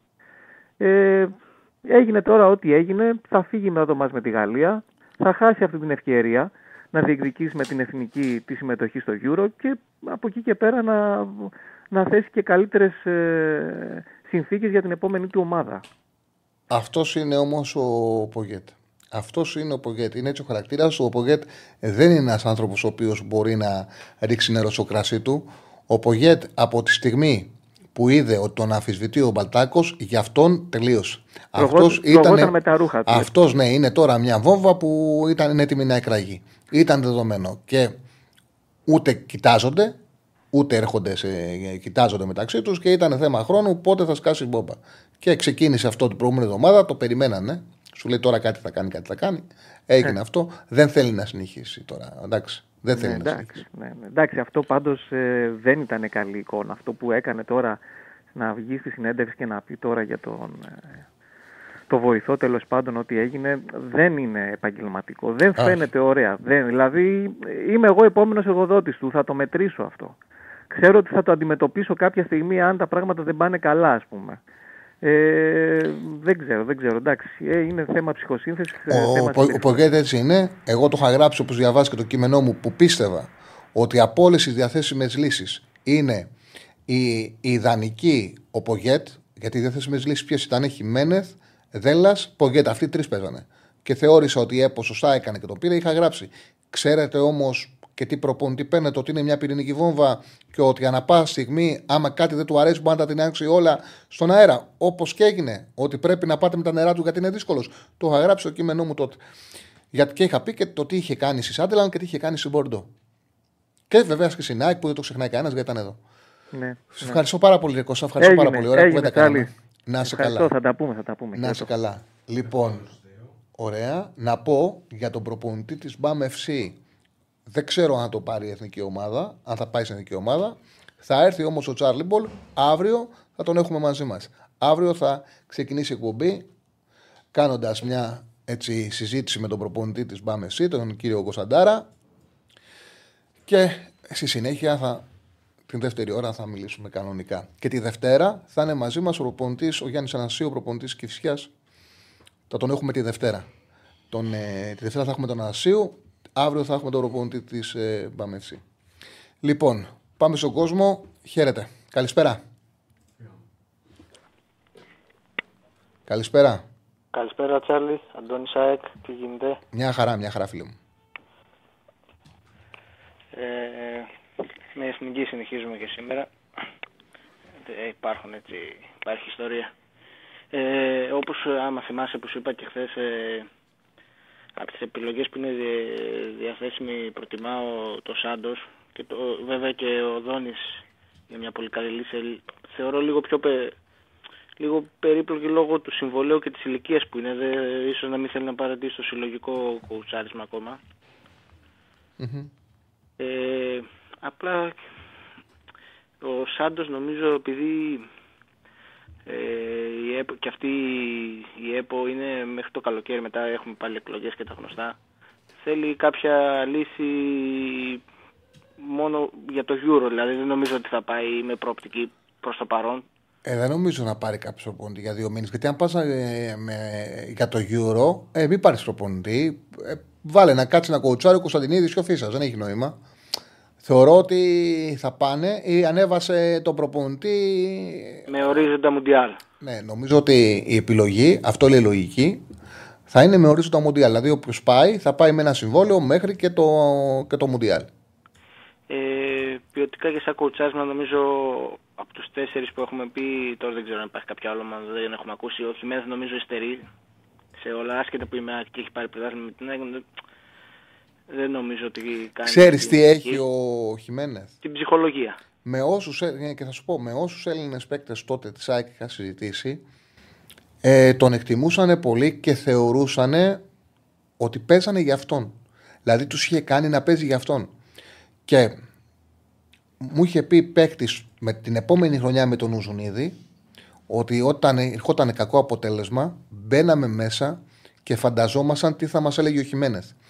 Δηλαδή τους είχε κερδίσει στο μυαλό. Αυτό το έχει ο Χιμένεθ και είναι εθνική ομάδα που η εθνική ομάδα παίζει ρόλο πολύ η ψυχολογία και το τοπάρισμα. Λέω το θετικό του. Έχει άλλα αρνητικά ο Χιμένεθ, έτσι. Και γι' αυτό το λόγο είναι ένας προπονητής που εκτός από την ΑΕΚ δεν το θυμάται κανένας άλλος. Τώρα αυτή η Όχι, δουλειά του όχι, είναι προ- στη προπονητικά Παραγουάη, δεν Σέρα έχει. Πορτένιο, να κάνει τον. Ε, δεν ξέρω τι κάνει, τεχνικό σύμβουλο, δεν ξέρω τι τους έκανε. Προπονητικά δεν έχει πετύχει πουθενά άλλο. Ναι. Ε, απλά με το Σάντος θα έχω προσωπικά την ασφάλεια ότι θα ξέρω ότι θα καλέσει αυτούς που αξίζουν. Θα υπάρχει μια λογική γιατί με το Μπογιέτ ε, ζήσαμε παράλογα πράγματα. ναι. Δηλαδή τώρα ε, Λιμνιό που σε 1,5 χρόνο έχει παίξει 30 λεπτά να καλείται στην εθνική. Να καλείται ο Τζαβέλας για τα αποδητήρια λες και τους φτιάχνει φαγητό και τους κερνάει γλυκά. Τι δεν θέλουμε για τα αποδητήρια, θέλουμε παίχτες να παίξουν. Το κουρμπέλι Σιώπης που δεν άλλαζε Μα ποτέ δεν μπορώ να μόνο- καταλάβω. Με τον Τζαβέλα είναι λες και έχει γίνει μια συμφωνία, λες και είναι κανένα τεράστιο μέγεθος. Ε, Ναι, λες να, και το, είναι- κρα- να το καλούνε μέχρι και το καλοκαίρι και να σταματήσει τότε τιμητικά από την Εθνική Ελλάδος. Οκ, δεν καταλαβαίνω Λες το και λόγο. τραβάμε από τα Πραγματικά. μαλλιά- Λες και τραβάμε από τα μαλλιά το να συνεχίσει ο Καραγκούνης ή ο Κατσουράνης. Ναι, για ναι, να- ναι, δεν καταλαβαίνω το λόγο. Δηλαδή να βλέπουμε στο κέντρο το Κουρμπέλης Σιώπης Μπου- Μπουχαλάκης αλλαγή, Κουρμπέλης Σιώπης Μπουχαλάκης αλλαγή 30 μάτς. Ε, νομίζω δεν θα τα, δεν θα τα δούμε αυτά μέσα τους. πιστευω θα υπάρχει μια πιο, ένα πιο λογικό ρόστερ. Δηλαδή βλέπουμε ότι στο κέντρο υπάρχουν παιδιά νέα με δυνατότητες παραπάνω που παίζουν στις ομάδες τους γιατί ο Κουρμπέλης δεν παίζει καν στην ομάδα του. Δεν γίνεται να μην υπάρχει στην εθνική ο Παπα-Νικολάου όπως έχουμε πει. Δεν ξέρω αν πιστεύουμε ότι η Ρακόφη. Ο δεύτερος παίκτη. Ναι, ο δεύτερος παίκτης σε κερδισμένα φάουλ στο Europa League. Δεύτερος παίκτης σε κερδισμένα φάουλ στο Europa League. Δεν ξέρω αν πιστεύουν οι Έλληνες ότι η Ρακόφη υστερεί σημαντικά σε σχέση με τις ελληνικές ομάδες ποιοτικά. Δεν υστερεί. Όχι. Διεκδίκησε την πρόκριση για τους ομίλους του Champions League όπως ο ΙΑΕΚ και όπως ο Παναναναϊκό και την έχασε στο όριο από την Κοπενχάγη. Και αυτή τη στιγμή είναι σε όμιλος του Europa League. Ναι. Θεωρη, θεωρητικά, άμα ήταν στην Ελλάδα, θα ήταν διεκδικήτρια του πρωταθλήματος. Ε, βέβαια, βέβαια. βέβαια. Ε, βέβαια. Ε, ε, μα φαίνεται και ο παίκτης, μιλάμε για το ποδοσφαίρι, ο οποίος έχει πολύ μεγάλη συμμετοχή και είναι δεύτερος σε κερδισμένα φάουλ, το οποίο μας λείπει. Μας λείπει ένας. Τι σημαίνει αυτό, κεντρικός χαφ να είναι δεύτερος σε κερδισμένα φάουλ, σημαίνει ότι κρατάει την μπάλα. Και την κουβαλάει κάθε. Προσπαθεί... Ναι, βέβαια. Μας λείπει τέτοιο χαφ. Μας λείπει. Δεν επιτρέπεται να είναι εκτός. Εγώ τον είδα με τον Γιβραλτάρ. Και εντάξει, δεν είναι ο αντίπαλος. Λίγα λεπτά που έπαιξε, δεν είναι ο αντίπαλος για να ναι, βγάλεις άποψη. Όμως είδα ένα παίκτη με κοντρολαρισμένο να παίρνει την μπάλα και να την τρέχει. Αυτό πλαισί. Αυτό που μας λείπει και λέω, Όπα, θα το δω από γιατί θα επενδύσουμε εδώ. Και δεν ξανακλήθηκε, δεν μπορώ να καταλάβω. Ναι, που παίζουμε με δύο αμυντικά χαφ που δεν μπορούν να κουβαλήσουν καθόλου την μπάλα. Mm-hmm. Ε, ο Γαλανόπουλος και ο Αλεξανδρόπουλος επίσης δεν γίνεται να μην υπάρχουν εθνικοί. Να μην, υπάρχουν, τους κάλεσε τώρα, αλλά δεν γίνεται να μην έχουν ενεργό ρόλο σε σχέση με τα χαφ που παίζουν τώρα. Αυτό εννοώ. Ναι. Ε, χάλασε την όλη σχέση με το πιο ποιοτικό μεσοπαιδευτικό που έχουμε, ο Πογέτ. Και επίσης ε, νομίζω ότι θα άξιζε στην εθνική να καλείται και ο, για τη χρονιά που κάνει φέτος ο Τζόλης. Δεν λέω, να, να υπάρχει στις κλήσεις προφανώς, όχι να, να λέμε ότι ξεκινάει η δεκάδα κτλ. Mm-hmm. Θεωρώ ότι το έχει κερδίσει, δεν έχουμε εξτρέμ που να γίνεται δεύτερος επιθετικός με κάθε το τρέξιμο με αυτά τα χαρακτηριστικά κανέναν. Θα μπορούσε να υπάρχει και αυτή η, η ποικιλία παίχτης πούμε, στην ομάδα. Σε ευχαριστώ πάρα πολύ, φίλε μου. Έχεις κάτι άλλο; Ε, όχι, γενικά τώρα στο, σε, σε, συλλογικό επίπεδο δεν έχω κάτι. Δεν με επικρατεί. Δεν... Προς ναι, ναι. πιο πολύ με τις ανανεώσεις είναι η περίοδο που ασχολούνται με ανανεώσεις, μεταγραφές, ξέρεις τα γνωστά. Ε, για να καλύπτουν σελίδες. Γιατί ναι, πρέπει να, να γράφουν και ρεπόρτερ. Να υπάρχει εφημερίδα να... να βγαίνει. Ε, βέβαια. Ναι. Υποχρεωτικό. Ευχαρι... Ναι, ευχαριστώ πολύ, Τσάρλι. Εγώ, φίλε μου, σε ευχαριστώ πάρα πολύ. Για έναν φίλο που έγραψε, όχι ήταν παραπάνω, απλά το έχω διαβάσει εγώ για Μιρτσάλου Τσέσκου. Παιδιά, ο Μιρτσάλου Τσέσκου είναι γεννηθή του 45. Είναι 78, δηλαδή τώρα σε ένα μισή μηνά θα αρχίσει μετά τα 79. Είναι μεγάλος. Ο ίδιος είχε γραφτεί όταν έφυγε τώρα από την Αμμού Κιέβου ότι αποσύρεται. Ο ίδιος έκανε μια ανακοίνωση και είπε ότι δεν απασύρωμα του προπονητική. Ότι συνεχίζω. Τώρα το όνομά του είναι τεράστιο, αλλά τώρα μιλάμε για 79 χρονών. Είναι, για προπονητής είναι, καταλαβαίνετε, μεγάλη ηλικία. Δεν σημαίνει ότι ένας άνθρωπος αυτής της ηλικίας δεν μπορεί να έχει διάβγεια. Ασφαλώς μπορεί να έχει διάβγεια. Είναι κάποιοι που ε, τα χρόνια μπορεί να είναι 60 55 και να μην έχουν διάβγεια και κάποιος μπορεί να έχει τη διάβγειά του και το πνεύμα του σε μεγάλη ηλικία. Όμως είναι μεγάλος για να το πάρει στην εθνική ομάδα. Νομίζω ότι είναι ακραίο. Είναι ακραίο. Δηλαδή, όταν μιλάμε για τον Σάντος είναι 69, τώρα μιλάμε για τον ε, Μιτσέα που είναι 78, είναι ακραίο. Εντάξει, γράφεται ονόματα τα οποία δεν είναι ρεαλιστικά για την εθνική. Λοιπόν, πάμε στον, ε, για τον Μπόλωνη που μου έγραψε ένας φίλος. Ο Μπόλωνη έχει δουλειά στη Μέτ και επίσης έδειξε ότι δεν μπόρεσε να καταφέρει τους Έλληνες ποδοσφαιριστές. Δεν μπόρεσε να τους προσεγγίσει. Αφήσε το ποδοσφαιρό του που λένε ότι έπαιξε αμυντικά. Σε εκείνον τον Παναθηναϊκό υποχρεώσει και να παίξει αμυντικά για να σφίξει μια, για να δει την ομάδα του. Και να μπορέσει να πάρει αποτελέσματα. Δεν πήρε καλό Παναθηναϊκό, πήρε κακιά ομάδα. Όμως δεν μπόρεσε να, να δέσει με την ιδιοσυγκρασία των Έλληνων παικτών. Όχι μόνο δεν τους κέρδισε τους Έλληνες παίκτες, τους έχασε. Πάμε στον κόσμο, πάμε στον επόμενο. Χαίρετε. Ε, γεια σας, Αρλή. Καλησπέρα. Από Νέα Καλησπέρα, Χρήστο. Μια χαρά. Ε, εντάξει, τώρα αυτό για τον Πόλωνη είμαι και Παναθηναϊκός, δεν, δεν ξέρω αν θέλω να το σχολιάσω. Ε, Κοίταξε να δεις. Είναι... Ο, ο Μπόλων έχει χαρακτηριστεί. Ο Μπόλων έχει μεγάλο βιογραφικό, πολύ μεγάλο βιογραφικό. Mm-hmm. Έχει, έχει αποτυχίες και επιτυχίες η καριέρα του ήρθε σε ένα Παναθηναϊκό όπου είχε δουλέψει με τον Πογιάτος ένα ανέμελο επιθετικό ποδόσφαιρο το οποίο δεν μπορούσε να φτάσει πουθενά χωρίς ταλέντο. Όταν ήρθε, είπε ότι πάμε να σώσουμε τη χρονιά με νίκες με ένα μηδέν. Το κατάφερε και μετά από εκεί και πέρα αυτό κάπου είχε τελμάτωση. Αλλά το ρόσερ που είχε δεν ήταν για παραπάνω. Ήταν και ναι, δύσκολος, τα χάσε με τους παίκτες, τα χάλασε με τους παίκτες και από ένας, ε, μετά από ένα διάστημα κούρασε δεν, δεν κρίνω τον τρόπο με τον οποίο πας να πάρεις νίκες. οκ, ο κάθε προπονητής έχει το δικό του πλάνο. Αν και εγώ είμαι της άποψης ότι ο, ο προπονητής θα παίξει το ποδόσφαιρο που θέλει μέχρι ένα πολύ μεγάλο σημείο, ανεξάρτητα τους παίκτες που έχει μαζί του. Ε, πέρα από αυτό όμως, αυτό είναι άποψη. Αυτό που, pisp- που είναι σίγουρο για τον Πόλωνη είναι ότι ε, είχε χαλάσει τις σχέσεις, είχε καταστρέψει τις σχέσεις. Ναι, ναι, ναι, ναι, ναι. Πάντως, αυτό, το- ήταν, αυτό είναι κάτι το οποίο δεν μπορεί να γίνει σε μια Απλά ρε ομάδα. παιδί μου, Είναι, απλά για είναι να. αδύνατο. Η προηγούμενη δουλειά του Μπόλων και η επόμενη ποια ήταν; Η προηγούμενη δουλειά του Μπόλων ήταν η Adverb. Την Adverb την, την πήρε ε, νεοφώτιστη και την έκανε μέγεθος στο βελγικό ποδόσφαιρο. Την έκανε μέγεθος. Συνέβαλε στην τετράδα και μετά με το Φαμπόμελ πριν πρωτάθλημα. Η επόμενη δουλειά του Μπόλων, με- του Μπόλων μετά τον Παναθηναϊκό ήταν η Μέτς.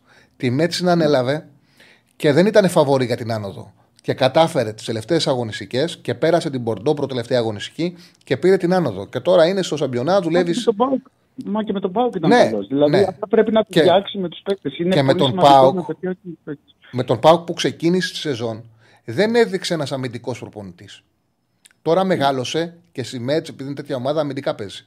Επειδή τα βλέπω. Και στην Αντβέρτα αμυντικά έπαιζε. Στον Πάουκ δεν είχε δείξει αμυντικός προπονητή. Και άρεσε τότε στους φιλάθλους του Πάουκ. Είχε βγάλει και τον Σαφιλίδη που του είχε δώσει χρόνο. Είχε βγάλει νέα παιδιά. Στον Παναθηναϊκό, εντάξει, ήταν και συγκυρίε. Είναι άλλο πράγμα να παίρνεις βέβαια και προπονητή το καλοκαίρι και άλλο μέσα στη σεζόν.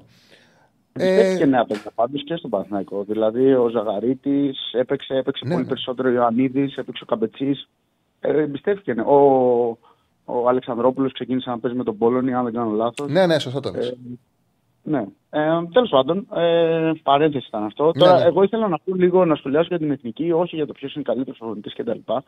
Αυτό που κυρίως θέλω να σχολιάσω είναι το εξής. Δεν νομίζω ότι μπορεί η εθνική να κάνει οτιδήποτε υγιές αυτή τη στιγμή ε, αν δεν αλλάξουν πολλά πράγματα δομικά μέσα στην, ε, στην όχι μόνο στην, στο ποδοσφαιρι- σαν ποδοσφαιρικό τμήμα, σαν ομάδα, σαν οργάνωση. Δεν μπορώ να πιστέψω ότι όσοι άνθρωποι είναι υπεύθυνοι ας πούμε, για την εθνική ομάδα αυτή τη στιγμή, αν δεν κάνω λάθος, ο Φίσας είναι τεχνικός διευθυντής ή υπεύθυνος για κάτι. Ε, δεν ξέρω αν κάνω λάθο, δεν θα σε αυτό.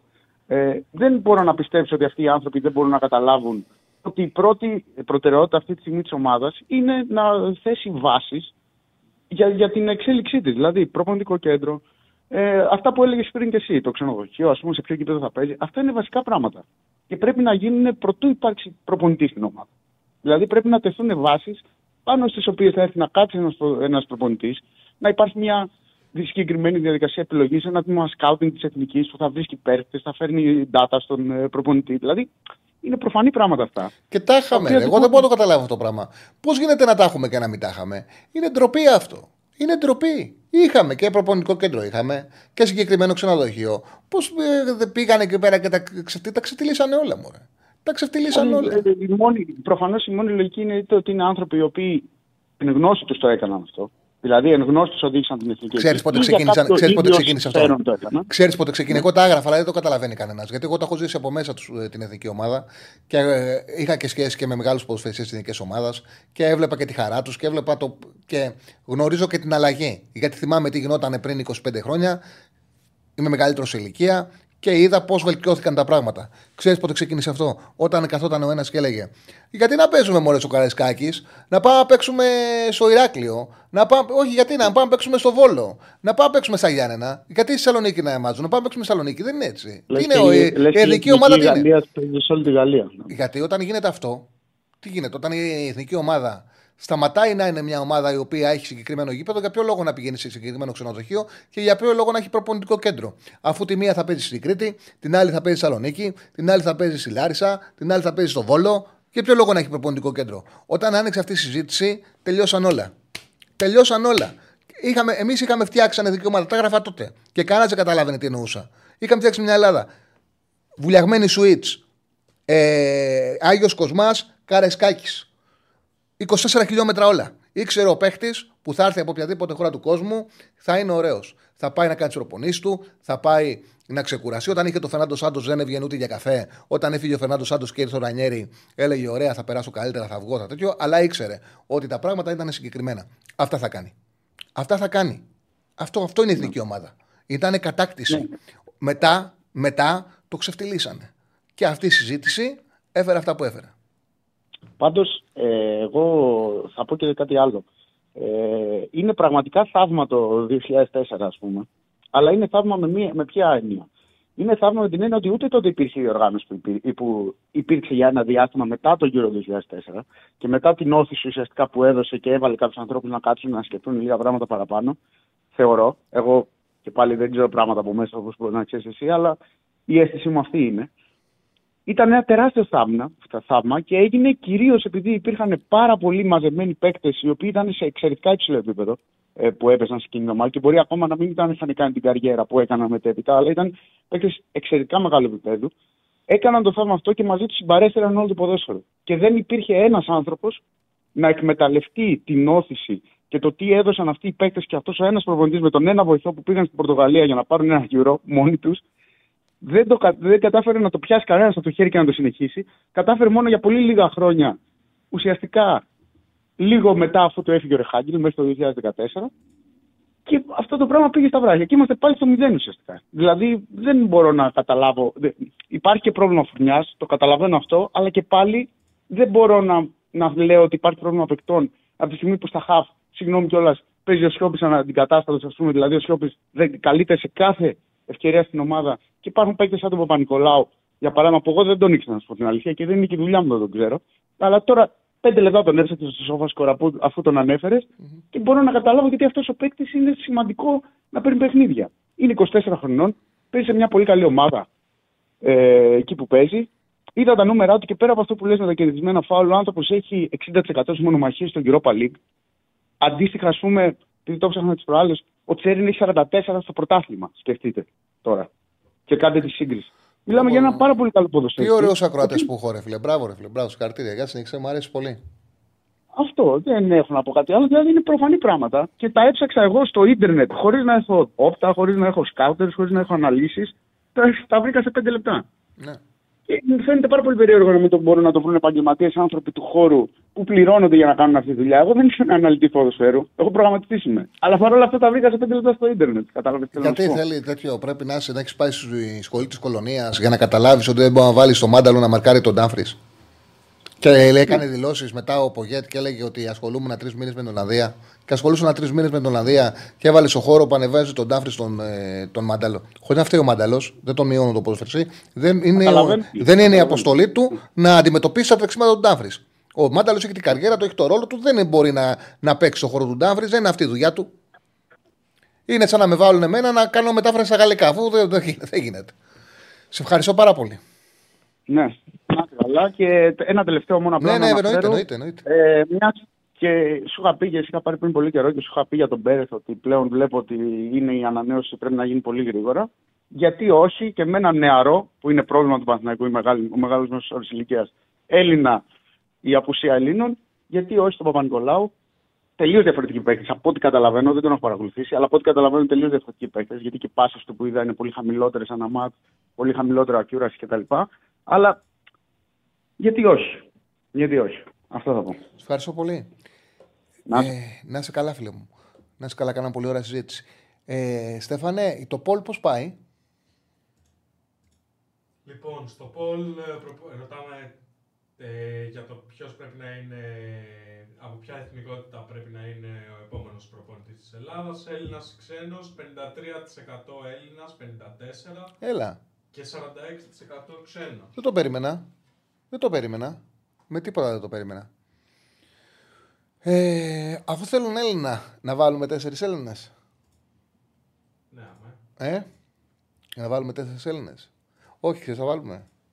Τι να βάλουμε; τι, να, βάλουμε. τι να βάλουμε; Γιατί το... ο επόμενος πρόεδρος της ΕΠΟ πρέπει να είναι Έλληνας. Εκεί δεν πρέπει να είναι Έλληνας. Σίγουρα. Εκεί θα βγει ο Δόνης, εντάξει. Αλλά ας βάλουμε να δούμε και ποιες είναι οι επιλογές. Είναι, είναι ο Δέλλα, γιατί έπαιξε, έχει ξαναπέξει. Θα βάλω το, τον Ελεμονή, γιατί τον θέλουν πολύ Ολυμπιακοί και μου το στέλνουν συνέχεια. Βάλουμε τον, θα βάλουμε τον Δόνη και, και ας βάλουμε και τον Ουζουνίδη. Ποιοι άλλοι είναι. Ας βάλουμε και τον Ουζουνίδη. Ε, το λεμονί τον έχετε στείλει πολύ, οπότε θα σας κάνω το χατήρι και θα βάλω και το λεμονί. Έτσι, ο περίεργα να δώσω αυτή την τετράδα ποιον θα επιλέγατε. Και πάμε στον επόμενο, στον επόμενο φίλο. Χαίρετε. Καλησπέρα.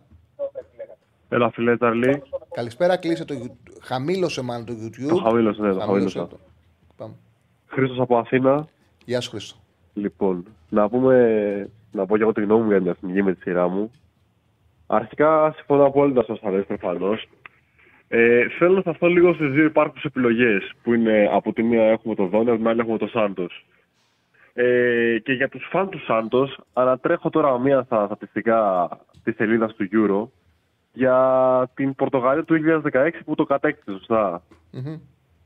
Λοιπόν, η Πορτογαλία του 2016 έπαιξε στη φάση των ομίλων ε, με την Ισλανδία που ήρθε 1-1. Τρεις οπαλίες έφερε. Έπαιξε ναι. με την Αυστρία 0-0 και με την Ουγγαρία 3-3. Ωραία. Στην επόμενη φάση νίκησε την, την Κροατία Τυχερά, το Βέλγιο τυχερά, με ένα, Γαλλία. τυχερά με ένα πέναλτι του Κουαρέσμας, με ένα γκολ του Κουαρέσμα, όχι πέναλτι, με ένα γκολ του Κουαρέσμας στο 119 ήταν πολύ καλύτεροι οι Κροάτες. Μετά, άμα θυμάμαι καλά, πέρασε 8 στα πέναλτι, στους 4 στα πέναλτι και στον τελικό κέρδισε η παράδοση η Γαλλία. Δεν έχει σημασία. Ακριβώς. Δεν έχει σημασία όπως και να έγινε. Απλά θέλω, το πήρε. Ε, εγώ με εκνευρίζει, συγγνώμη, το με εκνευρίζει λίγο η, η σαντοσλαγνία Δηλαδή, έχουν υπάρξει Έλληνες που έχουν πει ότι εμείς περάσαμε με τα ψέματα και κατακτήσαμε το Euro το 2004 κλπ. κλπ. Δηλαδή, στην προκειμένη περίπτωση, με το υλικό της Πορτογαλίας, τι πρέπει να πούμε; Ναι, αυτή είναι άλλη, μια, άλλη συζήτηση. Τώρα από εκεί πέρα όμως, μην είμαστε μικροπρεπείς. Γιατί όποιος το λέει αυτό για την ομάδα του 4 είναι εκτός πραγματικότητας, δεν αξίζει να ασχολείσαι μαζί του σοβαρά για ποδόσφαιρο. Δηλαδή, δεν μπορώ να κάτσω να κάνω μια κουβέντα και να βάλω σαν βάση ότι κάποιοι αφισβητούν το τι πετύχαμε το 4. Α το αφισβητούν στα τέτοια μας. Με το συμπάθειο. Δεν μας ενδιαφέρει. δεν μας ενδιαφέρει. Δεν μας ενδιαφέρει. Κάναμε μια τεράστια αποτυχία, επιτυχία, απίστευτη επιτυχία. Πετύχαμε ένα θαύμα, το οποίο όμως είχε και πραγματικά, πραγματική βάση. Δηλαδή είχαμε παιχταράδες και είχαμε και διάρκεια. Δηλαδή δεν ήμασταν φωτοβολίδα, δεν το κάναμε και εξαφανιστήκαμε. Είχαμε διάρκεια. Πήγαμε και σε επόμενες διοργανώσεις ένα εκατομμύριο φορές. Ναι. Τα έχει πει και ο Θέμης πολλές Οπότε φορές, δεν, χρειάζεται, δεν χρειάζεται με αυτό σαν βάση να μειώσουμε μια άλλη πτυχία, γιατί ό,τι και να είναι, ο Σάντος το πήρε. Όπως επίσης δεν μπορούμε να πούμε ότι μετά δεν απέτυχε. Μετά απέτυχε ο Σάντος στην Πορτογαλία. Βεβαίως απέτυχε. Απέτυχε και στην Πορτογαλία και με ακόμα καλύτερο υλικό. Δηλαδή η, η τελευταία του χρονιά στην Πορτογαλία ήταν πραγματικά. Όχι να τραβάς τα μαλλιά σου, ήταν λίγο αποκορδιατική. Για ένα mm-hmm. φαν του ποδοσφαίρου, ας πούμε, που θέλει να δει το Ζωάο, τον Φέληξ, τον Κριστιανό Ρονάλντο όσο ακόμα παίζει καλό ποδόσφαιρο. Το Λεάο. Τον Σιλβά. Ακριβώς. Όλους αυτό το συνοθήλευμα παιχτών, εν πάση περιπτώσει, των παιχταράδων, ε, η εικόνα ήταν αποκαρδιατική. 100%. 100%. Ε, τώρα στην περίπτωση του Δόνη, δεν έφτιαξε, εγώ Ολυμπια... δεν κατάφερε mm. να βρει σχέδιο να αξιοποιήσει όλα αυτά τα προσόντα. Δεν κατάφερε. Απέτυχε εμφατικά ο Σάντος. Απλά εγώ που σου λέω ότι όλα αυτά τα έχω γράψει. Εμένα να σου πω κάτι. Και, και τέτοιο ας το πάρει κανένας όπως θέλει, και φυσιογνωμικά αυτό το πράγμα που τους κοιτάει έτσι, έτσι, έτσι με ενοχλεί. Δεν μου αρέσει, με κουράζει ρε παιδί μου. Να κάθομαι να το βλέπω πάλι έτσι, να κοιτάει, με, να κοιτάει δεν τον μπορώ. Όμως, όμως, σου λέω εγώ που δεν το βλέπω και τρελαίνω με το Σάντος, δεν έχω σαντολαγνία. σα ίσα, αν μου έλεγες τώρα να επιλέξω με τα δεδομένα που υπάρχουν προπονητή εθνικής, θα έλεγα ο Σάντος, γιατί κάποια πράγματα, κάποια πράγματα τα οποία είναι παθογένειες δικές μας, αυτός μπορεί να μας λύσει. Γι' αυτό και μόνο δεν τρελαίνω με το Σάντος σαν προπονητή. Δεν τρελαίνω. Και ειδικά τώρα που έχει, που έχει πάει 69 και είναι από αποτυχίες. Όμως έχουμε δικά μας προβλήματα που ο Σάντος είναι ο Σάντος. Έχει ε, σοβαρότητα, ρε παιδί μου. Είναι ένας προπονητής, είναι ένα μέγεθος. Είναι παρα... Μπορεί να πετύσει και πράγματα τα οποία δεν υπάρχουν. Και καταλαβαίνω ότι κοίταξε να δεις. Συγγνώμη και δεν ξαναμιλάω, αλλά απλά να σου το πω. Ο Χιμένεθ μπορεί να έρθει και χωρίς να απαιτήσει το παραμικρό. Ο οποιοδήποτε. Δεν θα πω άλλα ονόματα γιατί λέω το κειμένο που είναι ξένος και δεν θα το μάθει. Ναι, ναι, ναι. Οποιοδήποτε χαμηλότερους βληνικού μπορεί να έρθει και να μην απαιτήσει τίποτα. Να πει: Ωραία, βρήκα καλή δουλειά, θα πάω στην Εθνική Ελλάδος. Ο Σάντος για να έρθει πιστεύω θα απαιτήσει και πράγματα. Και είναι σημαντικό.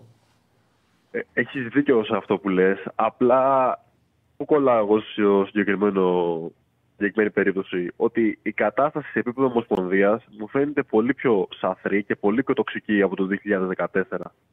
Αυτή είναι η εντύπωση έχω εγώ. Δηλαδή, προφανώς ο Σάντος με την εμπειρία του, με το βιογραφικό του, εν πάση περιπτώσει, γιατί όπως και να έχει, μα αρέσει, δεν μα αρέσει, εγώ σπα δεν είμαι μεγάλος φαν, είναι ο Φερνάντο Σάντος, θα πετύχει πράγματα όπως λες. Το θέμα είναι να θα καταφέρει αυτά σε εύλογο χρονικό διάστημα, γιατί μας πιέζει και ο χρόνος. Δεν είναι ότι έχουμε η διοργάνωση επόμενη σε τέσσερα χρόνια. Είναι το, το καλοκαίρι, μας έρχεται έτσι. Μμμ. Τέλος πάντων, για την περίπτωση του Δόνη τώρα, εγώ ως Ολυμπιακός, όταν έφυγε ο Δόνης στον Παναθηναϊκό, ποτέ δεν κατάλαβα γιατί έφυγε με τον τρόπο που έφυγε. Θεώρησα ότι για το υλικό που είχε και στη δύσκολη ακόμα κατάσταση που ήταν ο Παναθηναϊκός, ότι κατάφερε να κρατήσει τη σημαία, εν πάση περιπτώσει, τη φανέλα, όπως σας πω, σε καλό επίπεδο. Σχετικά ψηλά, έτσι. Εντάξει, υπάρχει απάντηση γιατί έφυγε. Την έχει πει ξεκάθαρα και ο Δόνης. Και για μένα έφυγε την ημέρα που δήλωσε, που τάσπασε με το Ρότα και δήλωσε ότι ανοιχτά, δηλαδή έκανε κάτι παρόμοιο με αυτό που κάνει ο Πογέτ, όμως στη συγκεκριμένη περίπτωση ο Δόνη είχε δίκιο. Δηλαδή αποδέχτηκε και στη συνέχεια Ναι, ότι ναι. είχε δίκιο. Είπε ότι δεν είμαι εδώ για να εκτελώ εντολές άλλων, εννοώντας εντολές του τεχνικού διευθυντή της ομάδας. Όταν συμβαίνει κάτι τέτοιο, ή ο εσύ θα φύγεις ή ο τεχνικός διευθυντής. Δηλαδή λες ότι δεν μπορώ να συνεργαστώ μαζί του. Ουσιαστικά άνοιξε Μπορεί την να πόρτα. είναι αυτά, απλά. Ναι, στο στην λέω Ελλάδα- γιατί είπες ότι δεν κατάλαβα γιατί έφυγε και σου λέω ότι Ε, έφυγε δεν- ξεκάθαρα εννοώ γιατί ότι- έφυγε. Ήξερα τον λόγο, απλά δεν κατάλαβα πώς γίνεται να, να τα σπάσουν με τον προπονητή ενώ είναι σε καλή κατάσταση. Αυτό εννοώ. Ότι δεν βγάζει νόημα, δεν, βγάζει, δεν έχει λογική. Ότι αυτά που έχει πει ο Δόνης προφανώς είναι σωστά. Ναι, είναι σωστά. Ότι δέχτηκε πιέσεις κατά συναφή. Και σε αυτό που είπε και στη συνέντευξη, ε, ότι υπάρχει φοβερό έλλειμμα, φοβερή έλλειψη ποιότητας κυρίως στα χαφ. Εγώ εξοργίστηκα και με το μάτι με τον Ελλανδία, βλέποντας να παίζει στην ομάδα και ο Μάντελος και ο Μπαγκασέτα. Και ο ένας να έχει πάει στη θέση των χαφ. Εμένα αυτό πραγματικά με εξόργησε ποδοσφαιρικά, με τη λίγη μπάλα που μπορώ να πω ότι ξέρω. Δεν είναι δυνατόν ας πούμε, να παίζει μια ομάδα η οποία είναι άκρος επιθετική και όπως και να έχει, έχει παίχτε που αγωνίζονται τα καλύτερα πρωταθλήματα του κόσμου και βλέπεις ότι ο κοντύτερό του που λέει ο λόγος τώρα υπερβάλλω, ρίχνει ένα κεφάλι και είναι πιο μειώδης από το πιο μειώδη παίχτη της ομάδας της εθνικής. Να κατεβάζει μια ομάδα και με τον Τάσο τον Μπαγασέτα που παρόλο που είναι αρχηγός σε φυσικά και λοιπά στη Τερίπολη και με τον Μάνταλο. Οπότε όποιο και να αναλάβει τώρα η κατάσταση είναι δύσκολη. Δηλαδή πρέπει ανα πάσα ώρα και στιγμή να μπορέσει να καλέσει τον, ε, τον Παπα-Νικολάου και σε ευχαριστούμε για την, ε, για την εισαγωγή που έκανε. Μας ανοίξει λίγο τα μάτια. Δεν ήξεραμε ότι τα στατιστικά του είναι τόσο καλά, έτσι. Ε, και Και εγώ, θα πρέπει να δει. Και εγώ τον είδα, είχα δει τον ποδοσφαιριστή, έβλεπα ότι πήγε σε ψηλό επίπεδο, κοίταζα τους αριθμούς του. Έκατσα πραγματικά να δω για, έτσι για να το βάλω σαν εισαγωγικό θέμα ε, το πώς πάνε οι ομάδες μας στο Europa League και κοιτώντας για παίκτες, βλέπω τον Πανικολάου και λέω: Τι είναι αυτό, τι είναι αυτό; Και γι' αυτό το λόγο το πέρασα στην εκπομπή, γιατί και εγώ το είδα, δεν έψαξα για αυτό το λόγο, το είδα ψάχνοντας. Ναι, δεν μπορώ να το απαντήσω. Δηλαδή, η εθνική, τα χαφ που έχει διαθέσιμα αυτή τη στιγμή είναι ο, ο Κουρμπέλης, ο οποίος είναι ντεφορμέ, κοιτάζει να φύγει από την Τραμπζοσπόρα, αν αληθεύουν τα δημοσιεύματα, έτσι. Είναι ο Σιώπης, ο οποίος καλός χρυσός, αλλά δεν είναι αρκετός. Ο Μπουχαλάκης, ο οποίος εντάξει, έχει κάνει καλό ξεκίνημα από ό,τι έχω δει στη Β' Γερμανίας, αλλά μέχρι εκεί. Αλλά στη Β' Γερμανίας. Στη Β' Γερμανίας. Ακριβώς στη Β' Γερμανίας και μετά τι μας λένε εσύ, Τσάρλι. Υπάρχει ο Αλεξανδρόπουλος, ο οποίος ναι, οκ, παίρνει σιγά σιγά ρυθμό στον Ολυμπιακό. Ε, Και ό,τι Αλλά να οκ, είναι, δεν έχει είναι αρχίσει. αρκετός Ε, ακόμα. ναι, ρε παιδί μου, δεν είναι αρκετός, αλλά ο ένας παίζει στο Ένα Europa χρόνο League που- Ένα πλέον. χρόνο που έχει τα γήπεδα έχει, έτσι. Συμφωνώ, συμφωνώ, αλλά πλέον ο ένας παίζει στο Europa League. Ο άλλος παίζει στο Europa League. Μιλάω για τον Πανικολάου και τον Αλεξανδρόπουλο. Ο Γαλανόπουλος επιστρέφει και παίζει στο Europa League. Αυτά τα τρία παιδιά παίζουν στο Europa League, εκεί παίζουν. Δεν παίζουν στο Premier League, δεν παίζουν στο Champions League. Παίζουν όμως στο Europa League. Και έχουμε τον ε, Μπουχαλάκη που παίζει στην ε, Β' Γερμανίας. Έχουμε τον Κουρμπέλη που πήγε στην Τουρκία και πλέον δεν παίζει πουθενά. Έχουμε τον Σιώπη που πήγε στην Κάρντιφ. Δηλαδή, πλέον σε, ψηλό, σε πιο υψηλό επίπεδο είναι τα τρία παιδιά αυτά. Αυτή τη στιγμή είναι ο Αλεξανδρόπουλος, ο Ναι, είναι τα Γαλανόπουλος και ο παιδιά Παπα-Νικολάου. Δεν λέω ότι Για με μένα αυτούς τους δεν τρεις είναι- να καθαρίσαμε. ξεπλούν Ταυτόχρονα. Ναι, δεν λέω ότι με αυτούς τους τρεις καθαρίσαμε. Προς Θεού. Ούτε λέω ότι λ- βρήκαμε το πρόβλημα. Θα έρθει ένας προπονητής που θα τους βάλει και θα πάμε Euro και θα πάμε καλά. Είναι χαμηλό το ταβάνι τους. Απλά λέω ότι πρέπει σιγά σιγά κάποιος να μπει από αυτούς. Δεν μπορεί να μην μπαίνει κανένας. Πρέπει να μην αξιοποιούνται όλοι για να υπάρχουν και αλλαγές για μένα. Δηλαδή πιστεύω ότι η εθνική Τσιγκάρας. πρέπει να πάει σε μια πιο επιθετική λύση. Σε μια πιο επιθετική εντεκάδα. Διότι όπως φαίνεται από το ρόστρο το υπάρχον, θα θέλαμε να είναι αλλιώς. Δυστυχώς δεν είναι. Όλοι οι καλλιτέχνες είναι μεσοεπιθετικοί. Και θα Κοίταξε. περιλάβω και αυτούς που δεν αξιοποιούνται. Δηλαδή και τον Κωνσταντέλια που είναι μαγικός. Για το Φορτούνιο στο Ολυμπιακό προφανώς ξέρεις ότι δεν έχω λόγια. Έχω πολύ καλούς επιθετικού. Κοίτα, Αχα, η, μας είναι το θέμα. η εθνική ομάδα, προπονητής εθνικής ομάδας θα πρέπει να μπορεί να έχει στο μυαλό του ότι ανάλογα με τον αντίπαλο θα εφαρμόζει και ένα διαφορετικό ποδοσφαιρικό σχέδιο. Δηλαδή, όταν σίγουρα. παίζεις με το Γιβραλτάρ, θα παίξει διαφορετικά. Με την Ιρλανδία θα παίξει διαφορετικά. Με τη Γαλλία θα παίξει διαφορετικά. Ο Ρεχάγκελ, για παράδειγμα, το έκανε αυτό. Ο Ρεχάγκελ ε, ήξερες ότι με, στα δύσκολα θα παίξει 5-3-2. Πολλές φορές, όταν η ομάδα δεν είχε ψυχολογία, θυμίζω, έχει φάει 4 από την Τουρκία και πάμε στη Μάλτα. Τι κάνει, σου λέει δεν έχουμε ψυχολογία, ας κρατήσουμε το 0 και να βάλουμε ένα. Πήγε με 3-5-2 και κέρδισε 0-1. Υπήρχαν παιχνίδια, πήγαινε στη Γεωργία και ήθελε να παίξει επιθετικά και έλεγε στον ε, Καραγκούνη: Παίξε αριστερά εσύ. Αριστερά για να βάλουμε πολλούς επιθετικογενούς παίκτες. Και κέρδιζε, πέρναγε με 0-2. Δηλαδή θέλει τέτοια διαχείριση η εθνική ομάδα. Θέλει τον Χρειάζεται αυτή η προπονητή. διαχείριση, αλλά Ναι, Πολυθεσίτες παίχτε δεν έχει Τσάρλ. Συγγνώμη που διακόπτω. Δεν έχει, όχι, δεν δεν έχει έχει, ιδιαίτερα δεν έχει. πολυθεσίτες παίχτε. δεν έχει. Ο Καραγκούνης, ο Κατσουράκη, Ναι, ναι, ναι, ναι. σε μεγάλα βαθμά πολυθεσίτες. Τη λογική σου λέω εγώ. Ότι θα πρέπει Ναι, ναι, να, έχει δίκιο, να έχει προσαρμόζεται ένα παιχνίδι. Σε αυτό που λες, ε, ναι, δεν έχουν. Όχι. Εννοείται. Εννοείται. Εννοείται. Αυτό για την εθνική. Αν μου επιτρέπει, θα βγει μια κουβέντα για τον Ολυμπιακό. Ε, βέβαια. Ε, λοιπόν, ε, γενικά προφανώς το πρόσωπο έως τώρα για τον Ολυμπιακό είναι θετικό από την ε, μέχρι τώρα δουλειά που έχει κάνει ο προπονητής. Δεν μου πολύ γεμίζει το μάτι. Βασικά δεν είμαι ιδιαίτερα ικανοποιημένος από την όλη κατάσταση γιατί δεν έχω καταλάβει ακόμα τι ποδόσφαιρο θέλει να παίξει ο Ολυμπιακός. Ε, η απάντηση σε αυτό δεν είναι επιθετικό. Ποιο σύστημα του ταιριάζει. Θέλει εξτρέμ τα οποία να παίρνουν πλάτο στο γήπεδο, να δημιουργεί μεγάλα κενά, ή θέλει εξτρέμ που να συγκλίνουν. Εκεί εγώ το έχω μπερδέψει λίγο, νομίζω και στον Ολυμπιακό. Δηλαδή, όταν κάναμε μεταγραφέ, κυρίως θέλει να πάρουν καλούς παίχτες και όχι παίχτες που να εξυπηρετούν κάποιο συγκεκριμένο σύστημα. Και εγώ αυτή Και την εντύπωση. για έχω. μένα. Είπε, είπε, δεν σ' άκουσα. Και εγώ αυτή την εντύπωση έχω σε αυτό που εσύ. Ότι πήγανε να πάρουν καλούς παίκτες, δεν, ε, δεν ασχολήθηκαν ακριβώς το τι χρειάζονται. Το τι παίκτες χρειάζονται. Και εγώ κάπως εκεί είμαι σε αυτό το, το κομμάτι. Ακριβώς.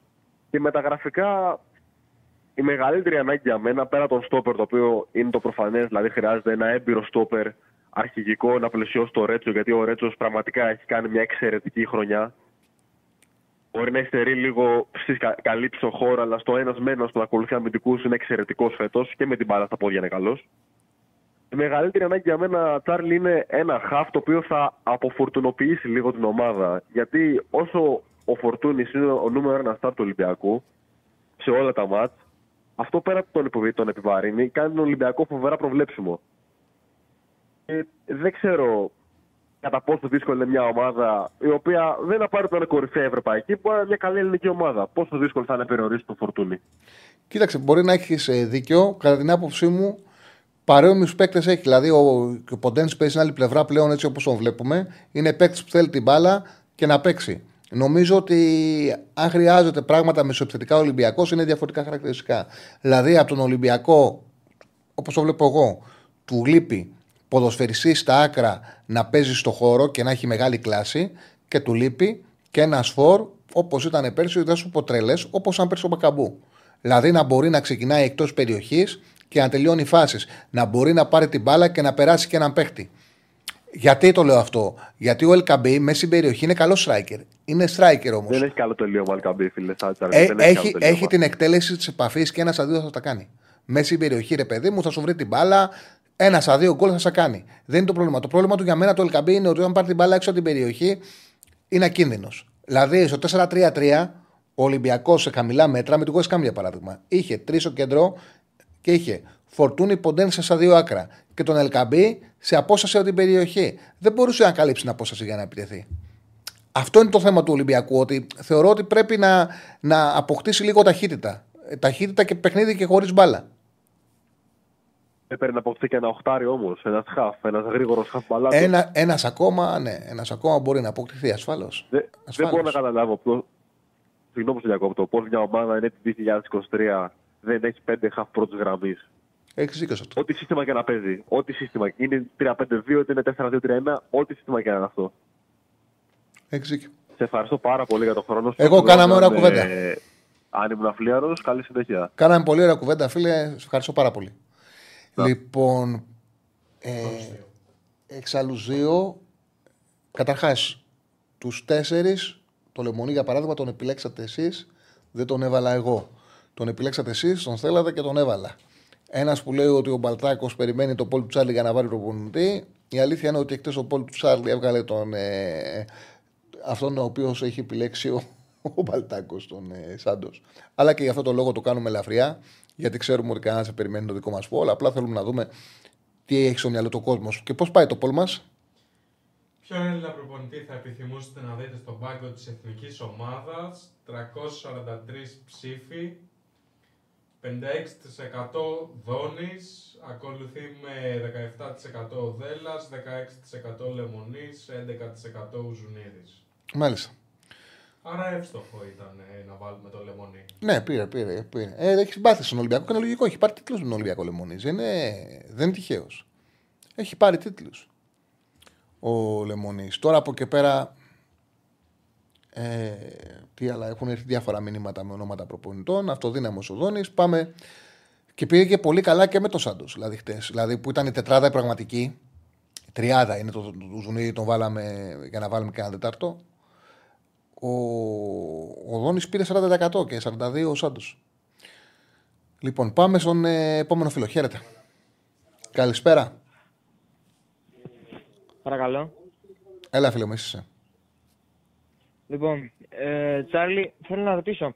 Εγώ, με ο Πογέτ έχει τελειώσει από την εθνική. Ο Έχει Πογέτ. φύγει, έχει ανακοινωθεί ότι έχει Όχι, φύγει. όχι, και- όχι, όχι. Θα είναι στον πάγκο κανονικά και με τη Γαλλία. Θεωρώ δεδομένο ότι δεν μπορούν να συνεχίσουν οι δύο πλευρές. Πιστεύω ότι το τελευταίο του μάτσα είναι με τη Γαλλία. Ε, Άρα είναι... φιλοσοφική συζήτηση κάνουμε. Όχι, δεν κάνουμε φιλοσοφική συζήτηση. Θα σου εξηγήσω γιατί. Γιατί ο ίδιος ο Πογέτ έκανε ε, δηλώσεις πριν από μια εβδομάδα και είπε ότι ε, τον ρώτησαν αν είναι υποψήφιος για προπονητή Εθνικής Ιρλανδίας. Έβαλε τον εαυτό του στο κάδρο, σαν αντικαταστάτης του Κέννη, και είπε μάλιστα: Εγώ έχω συμβόλαιο μέχρι το Μάρτιο. Ακόμα και αν προχωρήσουμε, είναι μέχρι το Μάρτιο και τέλος. Ε, καταλα... Άρα ξεκαθάρισε ότι δεν θα είναι.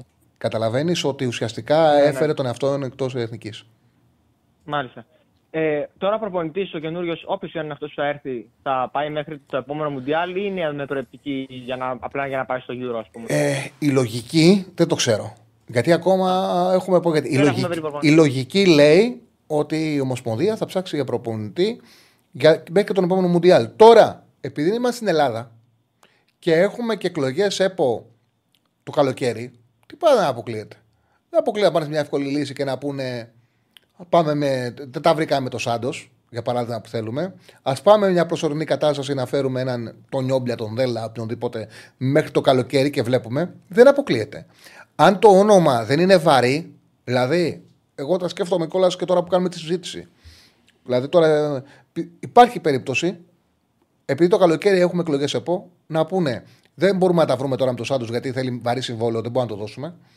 Δεν έχουμε και προπονητικό κέντρο, δεν του άρεσε αυτό του Σάντος. Οπότε ας πάμε με έναν Έλληνα, Δέλα, Νιομπλιά, π.χ. οποιονδήποτε, μέχρι το καλοκαίρι να δούμε θα μας πάει Euro και πώς θα πάμε στο Euro, αν μας πάει στο Euro και μετά ξανασυζητάμε. Στην Ελλάδα είμαστε, όλα γίνονται. Δεν είναι. Σωστά. Άρα ε, ο Πογέτ δεν θα είναι στους, ε, στο Nations League που θα δώσουμε τα. ε, Συγγνώμη, στα μπαράζ για να περάσουμε. Η στο Euro. εκτίμησή μου, η εκτίμησή μου είναι πως όχι. Από εκεί και πέρα θα το δείξει αυτό ο χρόνος. Εγώ πιστεύω ότι το μάτς με τη Γαλλία θα είναι το τελευταίο του. Και θεωρώ ότι κιόλας ότι το, ε, στις διακοπές του Χριστουγέννων θα ανακοινωθεί και η λήξη συνεργασίας του, γιατί ουσιαστικά το συμβόλαιό του τελειώνει με το τέλος του χρόνου. Μετά έχει μια ανανέωση για τα μπαράζ μέχρι το τέλος Μαρτίου.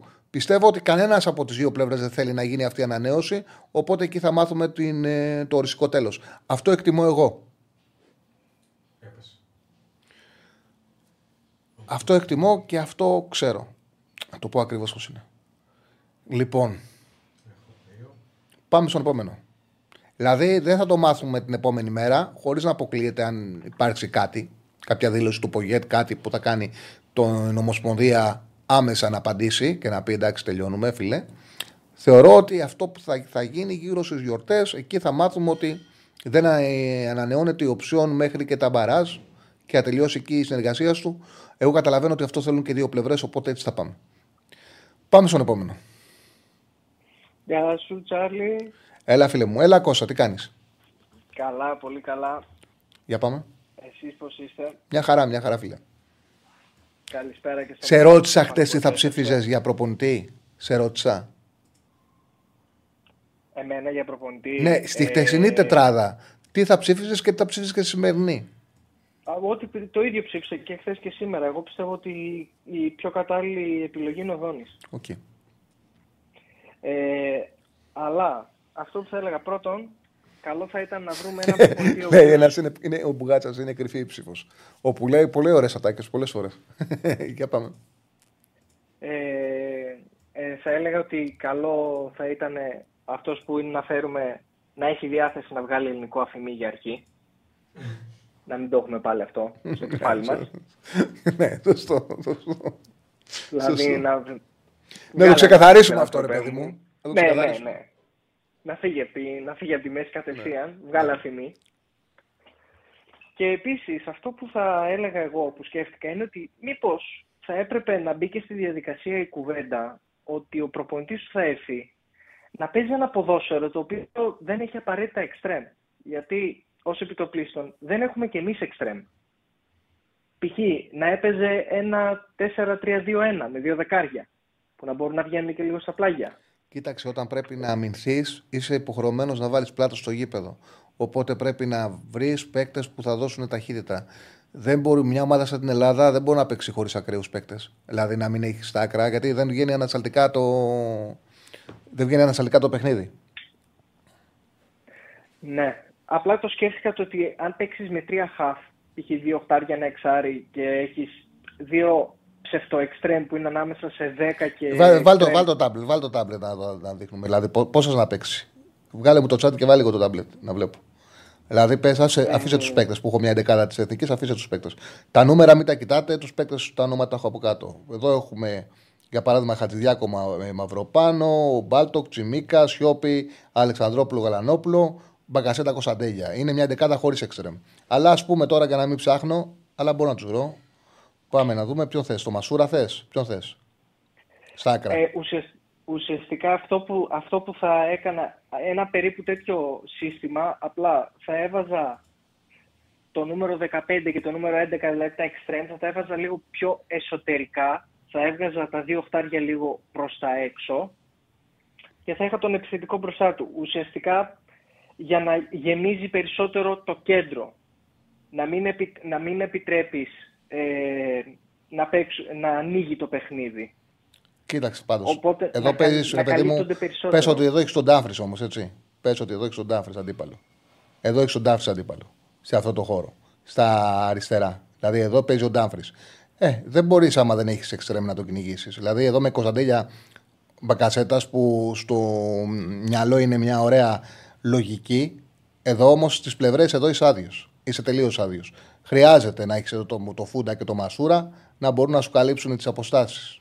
Και να μπορείς και να είσαι και γρήγορος για να καλύψεις τις αποστάσεις. Δηλαδή, θέλει ο προπονητής της εθνικής μας ομάδας πρέπει να βρει έναν τρόπο να φτιάξει, να έχει μέσα σε κάποια παιχνίδια και το Κωνσταντέγια, να έχει μέσα και τον, ε, και τον ε, Μπακασέτα, να επαναφέρει το φορτούνι. Δεν χρειάζεται να παίζουν όλοι μαζί, να τους δώσει ρόλους, αλλά ταυτόχρονα να μπορεί να είναι ανταγωνιστικός και σε παιχνίδια όπως για παράδειγμα αν παίξουμε με τους Ολλανδούς, όπως αν παίξουμε με τους Γάλλους. Εκεί και επίσης να, να ξαναβάλει αυτό που έκανε και ο Ρεχάγκελ αρκετές φορές να παίξει και, το, και με τρεις στόπερ. Δηλαδή να παίξουμε και με τρία center back δεν είναι κακό. Δεν είναι ντροπή. Να βάλει και τρία στόπερ με τους Γάλλους για παράδειγμα. Δεν είναι ντροπή. 3-5-2. Ε, ναι, γιατί να παίξουμε και 3-5-2 σε κάποια παιχνίδια. Εδώ ένα ωραίο Ναι. 3-5-2 θα μπορούσε να είναι εδώ έτσι. Να παίξει Αλεξανδρόπουλος Γαλανόπουλος και να έχεις τον Κωνσταντέλια που είναι γρήγορος δίπλα στον Ιωαννίδη. Και να έχεις και τον Μπακασέτα δεκάρι και να έχεις Ναι, πλευρές τον εγώ- Τσιμίκα με τον Μπάλτοκ. Και είναι ένα 3-5-2 ωραίο, είναι ένα ωραίο με τον 3-5-2. Μασούρα.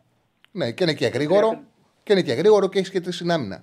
Δηλαδή μπορεί να κάνει πράγματα τα οποία δεν τα έχουμε δει. Θεωρώ ότι πήγαμε σε μια έτσι λογική με κουρμπέλι, σιώπη, το ίδιο και το ίδιο και το ίδιο που είχε τα βάνη, ρε παιδί μου. Μπορούμε να κάνουμε μια ομάδα που να αξιοποιήσει αυτό που λες εσύ και το Κωνσταντέγια, να είμαστε και πιο σφιχτοί πίσω, να κάνουμε και διαφορετικά πράγματα.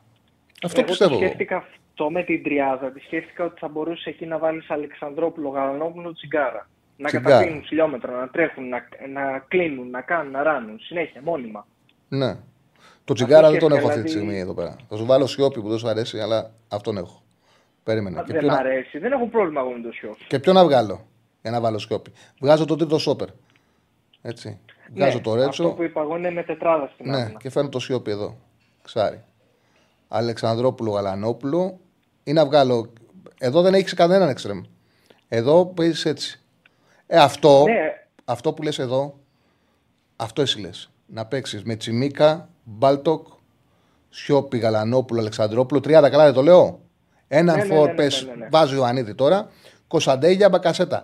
Αυτό με το Γιβραλτάρ μπορεί να το κάνεις γιατί πάρα πολύ εύκολα μπορείς να πεις στο Τσιμίκα εδώ πάρ την πλευρά, στον Μπάλντοκ πάρ την πλευρά, Μπακασέτα εδώ χώσου, Κωνσταντέλια εδώ χώσου, ο Ιωαννίδη κάνει αυτό που σου αρέσει καλύτερα, βγει- γύρνα προς τα πίσω και παίξει. Μπορεί να το κάνεις πάρα πολύ, πολύ ωραία να παίξεις με την πλάτη. Όμως η αλήθεια είναι ότι όταν θες πιο επιθετικό σχήμα, δεν είναι πιο αμυντικό σχήμα όταν παίζεις για παράδειγμα με τους Ολλανδούς. Με τους Ολλανδούς, εδώ θα έχεις πρόβλημα. Εδώ. Πώς θα αντιμετωπίσεις τον Ντάφρι, Πρέπει κάποιος να τον κυνηγήσει.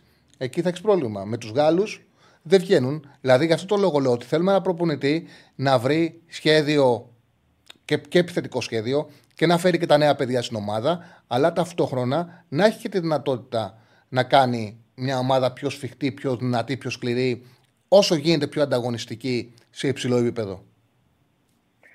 Ε, κοίτα, όταν μιλάμε για πιο αμυντικά, εγώ θα, θα έλεγα ότι το καλύτερο που μπορεί να κάνει η Ελλάδα είναι να πάει σε τριάδα πίσω, γιατί έχουμε σχετικά καλά στόπερ.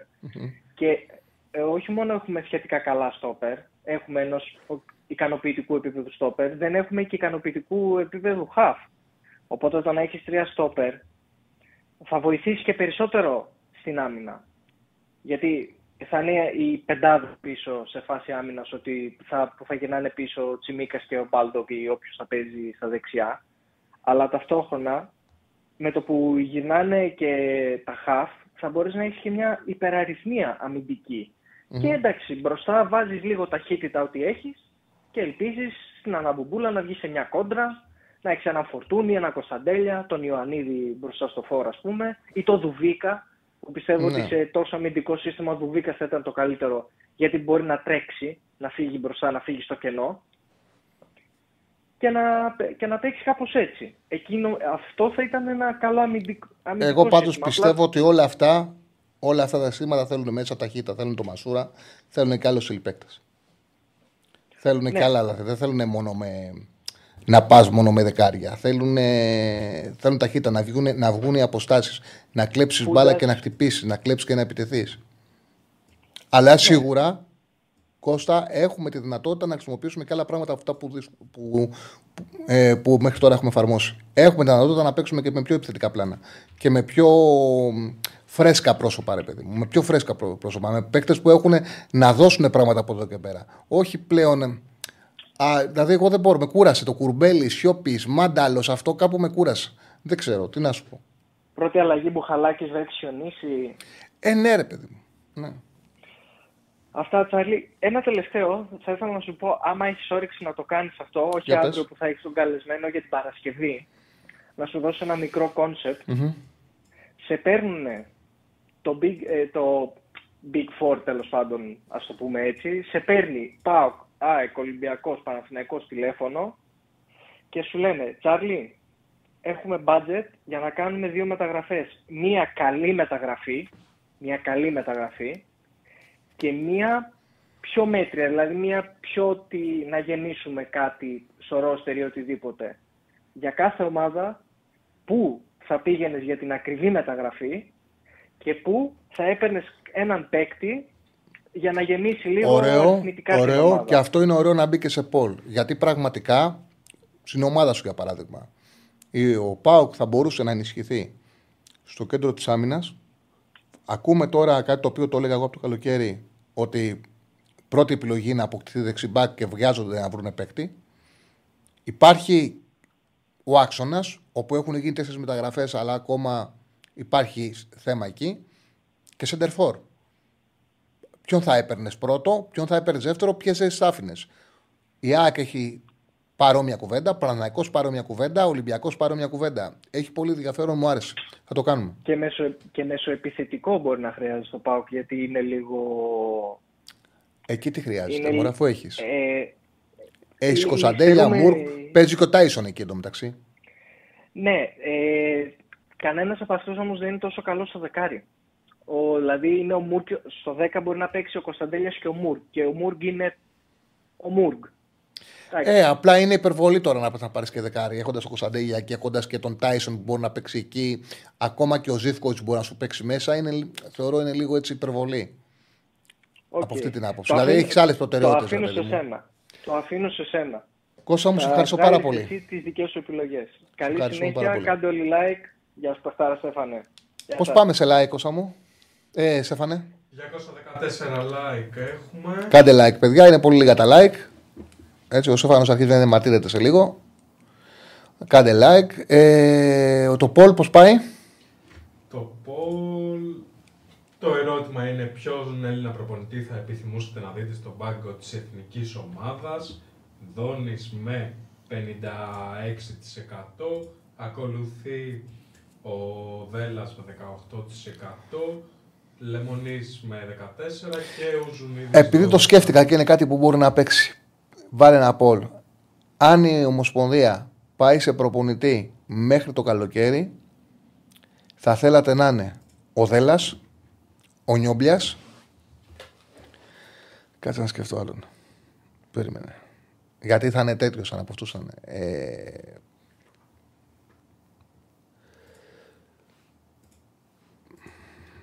Ποιος άλλος μπορεί να είναι; Ποιος άλλος μπορεί να είναι; Ξαναδείς. Ποιος άλλος μπορεί να είναι; Να είναι ο τέτοιος. Ουσιαστικά μιλάμε για υπερ, υπηρεσιακό προπονητή. Για υπηρεσιακό προπονητή, ναι. Ο Δέλλα μπορεί να είναι, ο Νιόμπλιας μπορεί να είναι, αλλά ο Νιόμπλιας είναι να πειράξει το κομπότι δύσκολο. Ε, δύσκολο. Α, και το Χιμένεθ μπορεί να του πούνε, έλα μέχρι συμβόλαιο μέχρι το καλοκαίρι, και αν πα καλά συνέχισε. Θα συνεχίσει. Ή ο Χιμένεθ. Θα μπορούσε να είναι. Χιμένεθ, Νιόπλιας. Ναι. Μέχρι το καλοκαίρι. Γιατί αυτές είναι, αυτή είναι μια επιλογή να πάμε σε έναν ρε παιδί μου, πάμε μέχρι το καλοκαίρι. Ε, να πάρει αυτά τα δύο παιχνίδια. Τα μπαράς και ε, αν περάσει, συνεχίζεις και στο Euro. Και μετά βλέπουμε. Σε αυτή τη λογική, σε αυτούς τους τρεις, που είναι. Δηλαδή, ουσιαστικά αυτό είναι το ενδεχόμενο, άμα δεν δεχτεί ο Σάντος. Άμα δεν δεχτεί ο Σάντος, θα πάνε σε κάτι τέτοιο. Είναι πιθανό. Να πούνε και το χειμώνα δεν θα σε πάρουμε για δυόμιση χρόνια, πάμε και βλέπουμε. Ο Σάντος θα είναι προοπτική δυόμιση ετών. Αν όμως δεν δεχτεί ο Σάντος, μπορεί να ψάξουν κάτι τέτοιο. Αλλιώς θα ακουστεί και οποιοδήποτε. Πάμε μαζί τους στα μπαράζ. Αν μα περάσει, πάμε στο Euro και το καλοκαίρι βλέπουμε τι θα κάνουμε. Λοιπόν, πάμε. Έχουμε γραμμές; Έχουμε. Έχουμε κόσμο. Ε, πάμε στον επόμενο. Καλησπέρα. Γεια σας, Τσάρλι, καλησπέρα. Καλησπέρα, φίλε. Ε, καλησπέρα. Λοιπόν, ε, εγώ θέλω να κάνω μια μικρή παρένθεση στη σημερινή κουβέντα που έχει η Εθνική, γιατί έπαιρναν και τις προηγούμενες μέρες και ήθελα να μιλήσω λίγο για τις ομάδες ελληνικές, για τα ευρωπαϊκά παιχνίδια. Μια μικρή παρένθεση, ένα λεπτό. Ε, καταρχάς για το ΜΠΑΟΚ, εντάξει, θεωρώ είναι περασμένος. Το, το παιχνίδι το πήρε λίγο χαλαρά και ήπια. Γι' αυτό ήρθε και η ισοπαλία με την Άμπρεντιν. Ο Ολυμπιακός, ε, αφού δεν κατάφερε να πάρει το διπλό στη Σερβία, τώρα απαιτήσεις για να κερδίσει το Λονδίνο είναι πολύ δύσκολο να έχεις να φέρει ένα διπλό από εκεί.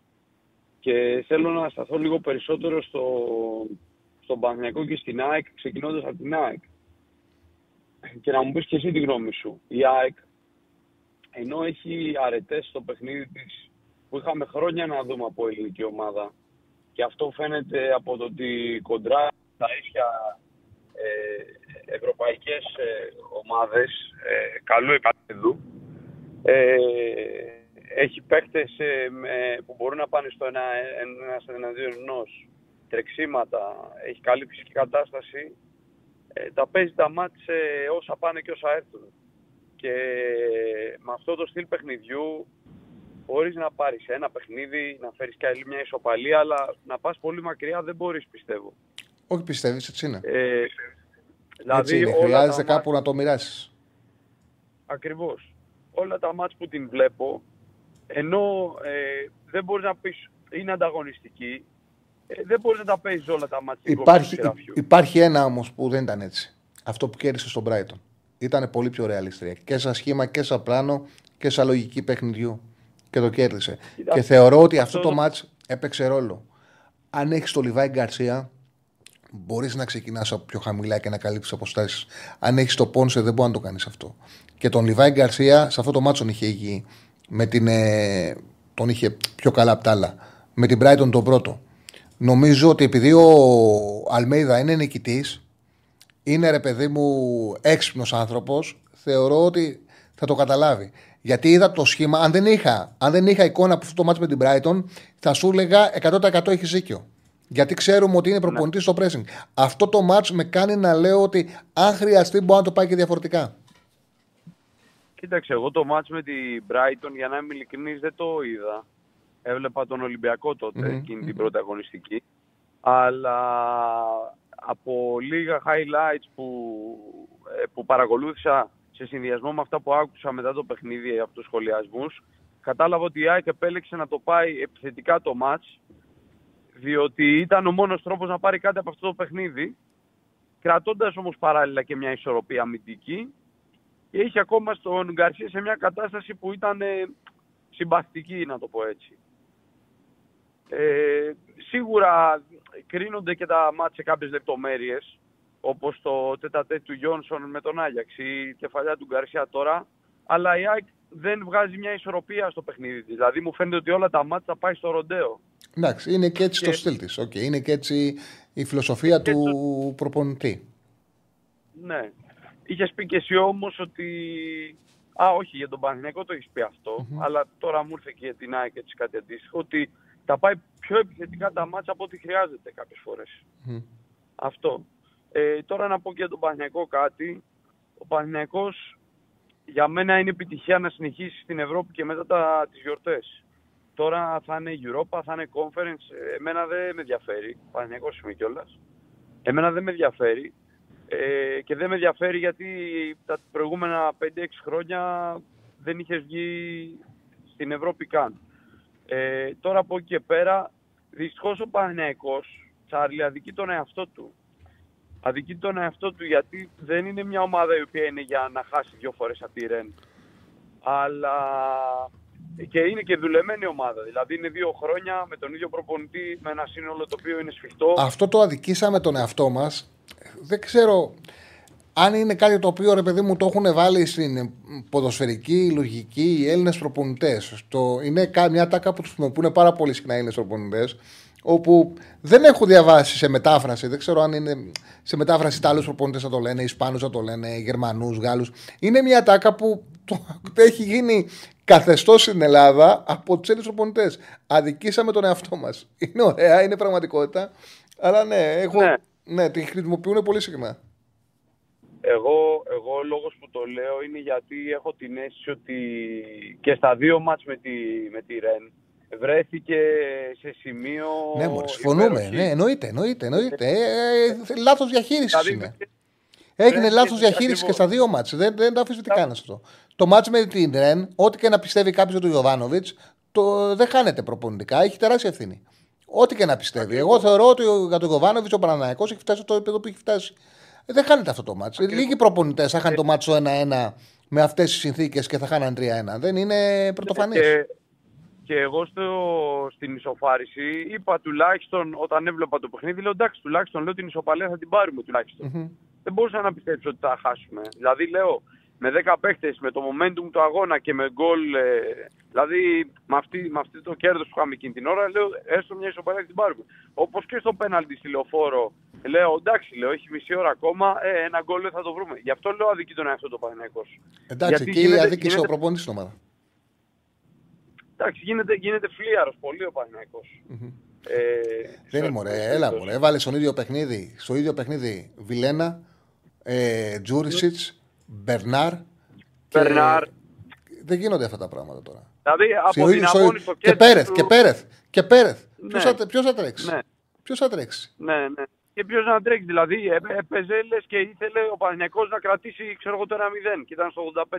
Μα οι άλλοι παίζανε με 10 και ο Παναγιακό είχε μειονέκτημα, αφού είχε 4 αργούς στο είχε γήπεδο. μέσα δημιουργούς και δημιουργούς. Δεν είχε τα, ταχύτητα όμως, δεν είχε Δεν τρεξίματα με αυτό που έκανε. Λοιπόν, ε, τώρα να πω και κάτι για την εθνική. Ε, θέλω. Ε, λοιπόν, η άποψή μου είναι ότι ειδικά οι, οι εθνικές ομάδες οι οποίες έχουν την ευκαιρία να προπονηθούν και να παίξουν μάτς 6-7 φορές το χρόνο ε, πρέπει τα πράγματα να είναι προκαθορισμένα και καλωστημένα. Δηλαδή αυτό που πες εσύ νωρίτερα. Να ξέρουν ότι έχουμε αυτή την έδρα, ο κόσμος στο μεταξύ ε, έτσι έρχεται και πιο κοντά στην εθνική. Ξέρει που θα πάει να τη δει. Ε, βλέπει ότι υπάρχει ένα καλό σύνολο. Πρέπει οι επιλογές που θα γίνονται από τον προπονητή για μένα να είναι οι καλύτερες δυνατές. Δεν λέω να ξυλώνει την ομάδα σε κάθε αγώνα, αλλά αυτό που λέτε τώρα για το, για το Φορτούνι και για τον Κωνσταντέλια, ε, τι να, πώς να το κάνουμε τώρα. Δηλαδή, θα μου πεις τι συγκρίνω, αλλά είναι δυνατόν ποτέ στην Αργεντινή να μην κληθεί ο Μέση, που είναι ο καλύτερος παίχτη της Αργεντινής. Στην Αγγλία είναι δυνατόν να μην κληθεί ποτέ ο Μπέλιγχαμ. Δηλαδή, αυτά είναι σκάνδαλα, ας πούμε. Μπορεί να έξω, Ε, μην κάνουμε συγκρίσεις. Αλλά η αλήθεια είναι ότι δεν μπορεί. Έδειξα και τους αριθμούς με τη διαφορά που κάνει ο Φορτούνης να είναι εκτός λίστας. Θες ο Μπεκασέτα, βάλτε τον Μπεκασέτα. Θα είναι στην αποστολή ο Φορτούνης, θα σε βοηθήσει. Δεν γίνεται. Ναι, δεν- δεν δηλαδή, γίνεται. Δεν μπορεί... Και ήταν άσχημη και η συμπεριφορά του. Ήταν άσχημο το ότι δεν μπορεί να μην κόβεις ένα παίκτη σαν το Φορτούνη από την εθνική ομάδα και να μην επικοινωνείς μαζί του. Δεν γίνεται Ναι. όταν, Ναι, ναι. ανακοινώνει, όταν ανακοινώνει την απόφασή του να, παρε... να φύγει από την εθνική ομάδα και να αποσυρθεί, που ξέρεις ότι έχει συμβεί επειδή τον έκοψες, να βγαίνεις και να λες, χωρίς να εξηγήσει τίποτα, είχα ένα υπέροχο τηλεφώνημα με τον Φορτούνη. Σε ποιον μιλάς, Μωρέ, σε σκημό, σε Ναι. ποιον μιλάς, για όνομα του και της Παναγίας. Και μετά δεν γίνεται κιόλας. Γιατί ο Φορτούνης έχει ζήσει και τα δύσκολα χρόνια της εθνικής. Να βρίσκεται σε ένα καλό momentum η Ελλάδα να πάει για μια διοργάνωση μετά από 10 χρόνια και να κλείνει τα μάτια και να μην τον καλεί σε αυτή την περίοδο που και περιμένει και αυτός να πάει να βοηθήσει και ίσως να, να λάμψει και σε μια διοργάνωση, έτσι. Μμμ. Ε, λοιπόν, τώρα να, και στο πιο πρακτικό κομμάτι, ε, η Εθνική πάντως έχει κάνει την προσπάθειά της, πέρα από το κομμάτι του παρασκηνίου. Έχει 12 βαθμούς ε, σε έναν όμιλο ο οποίος ήταν δύσκολος και μπορεί να τους κάνει και 13 ή 15, αν και δύσκολα, αν και δεις στη Γαλλία. Ε, πραγματικά δεν έχει τελειώσει κάτι, γιατί οι ομάδες που θα βρεις στα μπαράζ είναι ομάδες που είναι στα μέτρα σου. Και το καλό είναι, αν καταφέρει η Εθνική και πάει στο Euro, για μένα δεν είναι κάμια τρομερή επιτυχία, αλλά είναι η αφετηρία έτσι ώστε να τη δούμε από εδώ και πέρα να σταθεροποιείται σε αυτό το επίπεδο. Γιατί και στο Euro πια πάνε 24 ομάδες, δεν είναι όπως παλιά. Και δεν γίνεται σε δύο διοργανώσεις συνεχόμενες 24 ομάδων να μην έχεις μπορέσει να περάσεις. Ε, εννοείται, εννοείται. Δηλαδή, Δηλαδή, συζητάς. Πάνε να περά... θα περάσουν, Όταν όχι έχουνε- πάνε, θα περάσουν οι Αλβανοί για Ναι. δεύτερη φορά στις τρεις προσπάθειες. ναι, αλλά η Αλβανία είναι, είναι σοβαρή ομάδα. Ε, ναι, δεν Εγώ διαφωνώ. άκουγα- Δεν διαφωνώ. Εγώ άκουγα κάτι που λέγατε πριν για τη... και με αυτό θέλω να κλείσω για να μην κρατάω και τη γραμμή πολύ. Άκουγα κάτι που λέγατε για, το...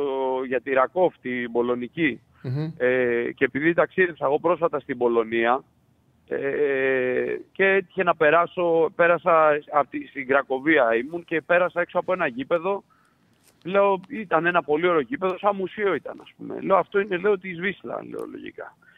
Και μπαίνω μετά στο, στο Γκουγκλάρο και βλέπω ότι είναι μια ομάδα που λέγεται Κρακοβία, δεν ήταν της Βίσλα. Μμμ. Μια ομάδα η οποία είναι στη μέση του πο- πολωνικού πλαγλήματο. Αν λέμε εδώ Ατρόμητος, ας πούμε. Και ήταν ένα γήπεδο παλάτι.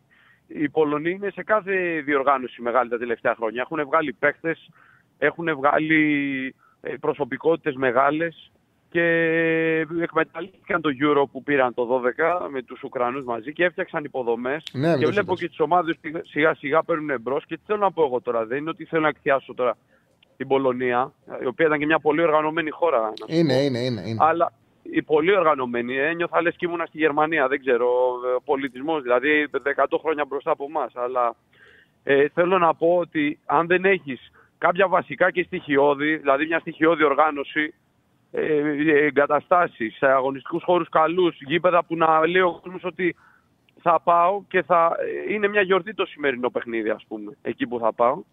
Ε, πώς να φτιάξεις μετά το επόμενο βήμα και το μεθεπόμενο.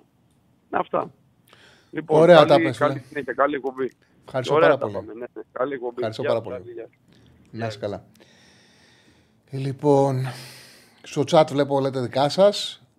Ε, Ένας φίλος που υπογράφει με όνομα Τζίρι Τζίρι λέει: Ισχύει ήμουν και εγώ Πολωνία πρόσφατα, 100 χρόνια μπροστά. Ισχύει. Α, για τον φίλο που με ρώτησε αν θα είναι καλύτερα να πάνε οι ομάδες μας στο Conference League. Ε, είναι αυτό το οποίο το έχω πάρα πολλές φορές. Ότι μέσα στις ομάδες στο εσωτερικό πρέπει να κοιτάνε τον πιο ψηλό στόχο. Πρέπει να κοιτάνε ε, να βάζουν ότι θέλουν να συνεχίσουν στο Europa League. Όμως ασφαλώς το Conference League δίνει μεγαλύτερη προοπτική να πάνε πιο μακριά. Αυτό είναι δεδομένο. Και αν όπως φαίνεται, εγώ θεωρώ ότι η ΑΕΚ το πιο πιθανό είναι να, να βάλει από κάτω τον Άγιαξ. Ο Παναναϊκό το πιο πιθανό είναι να βάλει από κάτω τη Μακάμπη. Ο Ολυμπιακός εντάξει τόπολα την έχει, του έχει- την έχει βάλει. Φαίνεται ότι θα έχουμε τέσσερις ομάδες στο Conference League μετά τον Ια- Δεκέμβριο. Εγώ αυτό πιστεύω, αυτό λέει η λογική εδώ που έχουν έρθει τα πράγματα, ότι και οι τέσσερις θα συνεχίσουν στο Conference. Και θα είναι μια καλή έτσι, προοπτική για την Ελλάδα να μαζέψει βαθμούς και ίσως και κάποιοι μπορούν να πάνε και πολύ μακριά. Εντάξει, αυτές οι συζητήσεις θα γίνουν συνέχεια. Το μάτσο του Πάουκ με την Φραγκφούρτη είναι τεράστιο στην- με την Άιντρακτ, είναι τεράστιο. Καθώς αν πάρει αποτέλεσμα ο Πάουκ, εντάξει και δεν κάνει λάθος με την Ελσίνκη μέσα, περνάει στους 16. Άλλο πράγμα, άλλο εισιτήριο να πάει στους 16 και άλλο στους 32. Είναι γερό το εισιτήριο να καταφέρει να πάρει πρώτη θέση. Αυτές είναι ωραίες συζητήσεις που θα τις κάνουμε βέβαια όταν θα έρθει η ώρα. Στέφανέ μου, ε, πώς πάει το Πολ, να το κλείσουμε κιόλας. Αν η Ομοσπονδία αποφασίσει να κινηθεί για υπηρεσιακό προπονητή μέχρι το καλοκαίρι, θα ήθελα τον 225 ψήφι. Ε, 39% θα ήθελε τον Νιόπλια, 33% τον Βέλα και 28% τον Χιμένες. Και εκεί βγαίνει τρίτος σχημένο, δεν το περίμενα. Νόμιζα ότι αυτή η τριάδα, δηλαδή σε αυτό το ενδεχόμενο, μέχρι το καλοκαίρι ο τυχημένο θα επικρατήσει. Θέλουν νιόμπλια 39 και δέλα 32, είπες; 33. 33, μάλιστα. Σε αυτό το ενδεχόμενο. Ε, ο Νιόμπλια που είχε την πρώτη απώλεια σήμερα, εγώ το είχα δώσει διπλό για το είναι Bet Home, ήρθε 2-2, όμως έχει πληρωθεί έτσι. Μην μου πει κανένας όταν ε, ότι παιχνίδι που είναι 2-0 το χάσαμε. Δεν γίνεται αυτό. Σοβαρέ, οι μεγάλες εταιρείες πλέον, όλες οι μεγάλες εταιρείες, ότι κάνουν. Τους αν επιλέξει το 0% να το πάρεις για να κάνεις το 1,75, 1,79. Λες και κάτι έγινε. Μην κάνετε τις βλακίες. Το, στο 2-0 θα κλειδώνει. Δεν θα παίρνετε ποτέ το 0% γκανιότητα. Ποτέ δεν θα το παίρνετε. Είναι μεγάλο λάθος έτσι όπως είναι το ποδόσφαιρο. Εδώ σε μάτς Β' Εθνικής, ο Λεβαδιακός είχε φάει ένα γκολ σε 7 αγωνιστικές και έγινε το 2-0-2-2. Άμα είναι να χάσεις, γίνεται. Ε, Πώς το λένε, γίνεται ακόμα και από 2-0 να χάσεις παιχνίδι. Και εύκολο με τον πίτο γκολ, πάρα πολύ εύκολα μπαίνει και το δεύτερο. Σημασία έχει να κλειδώνεις.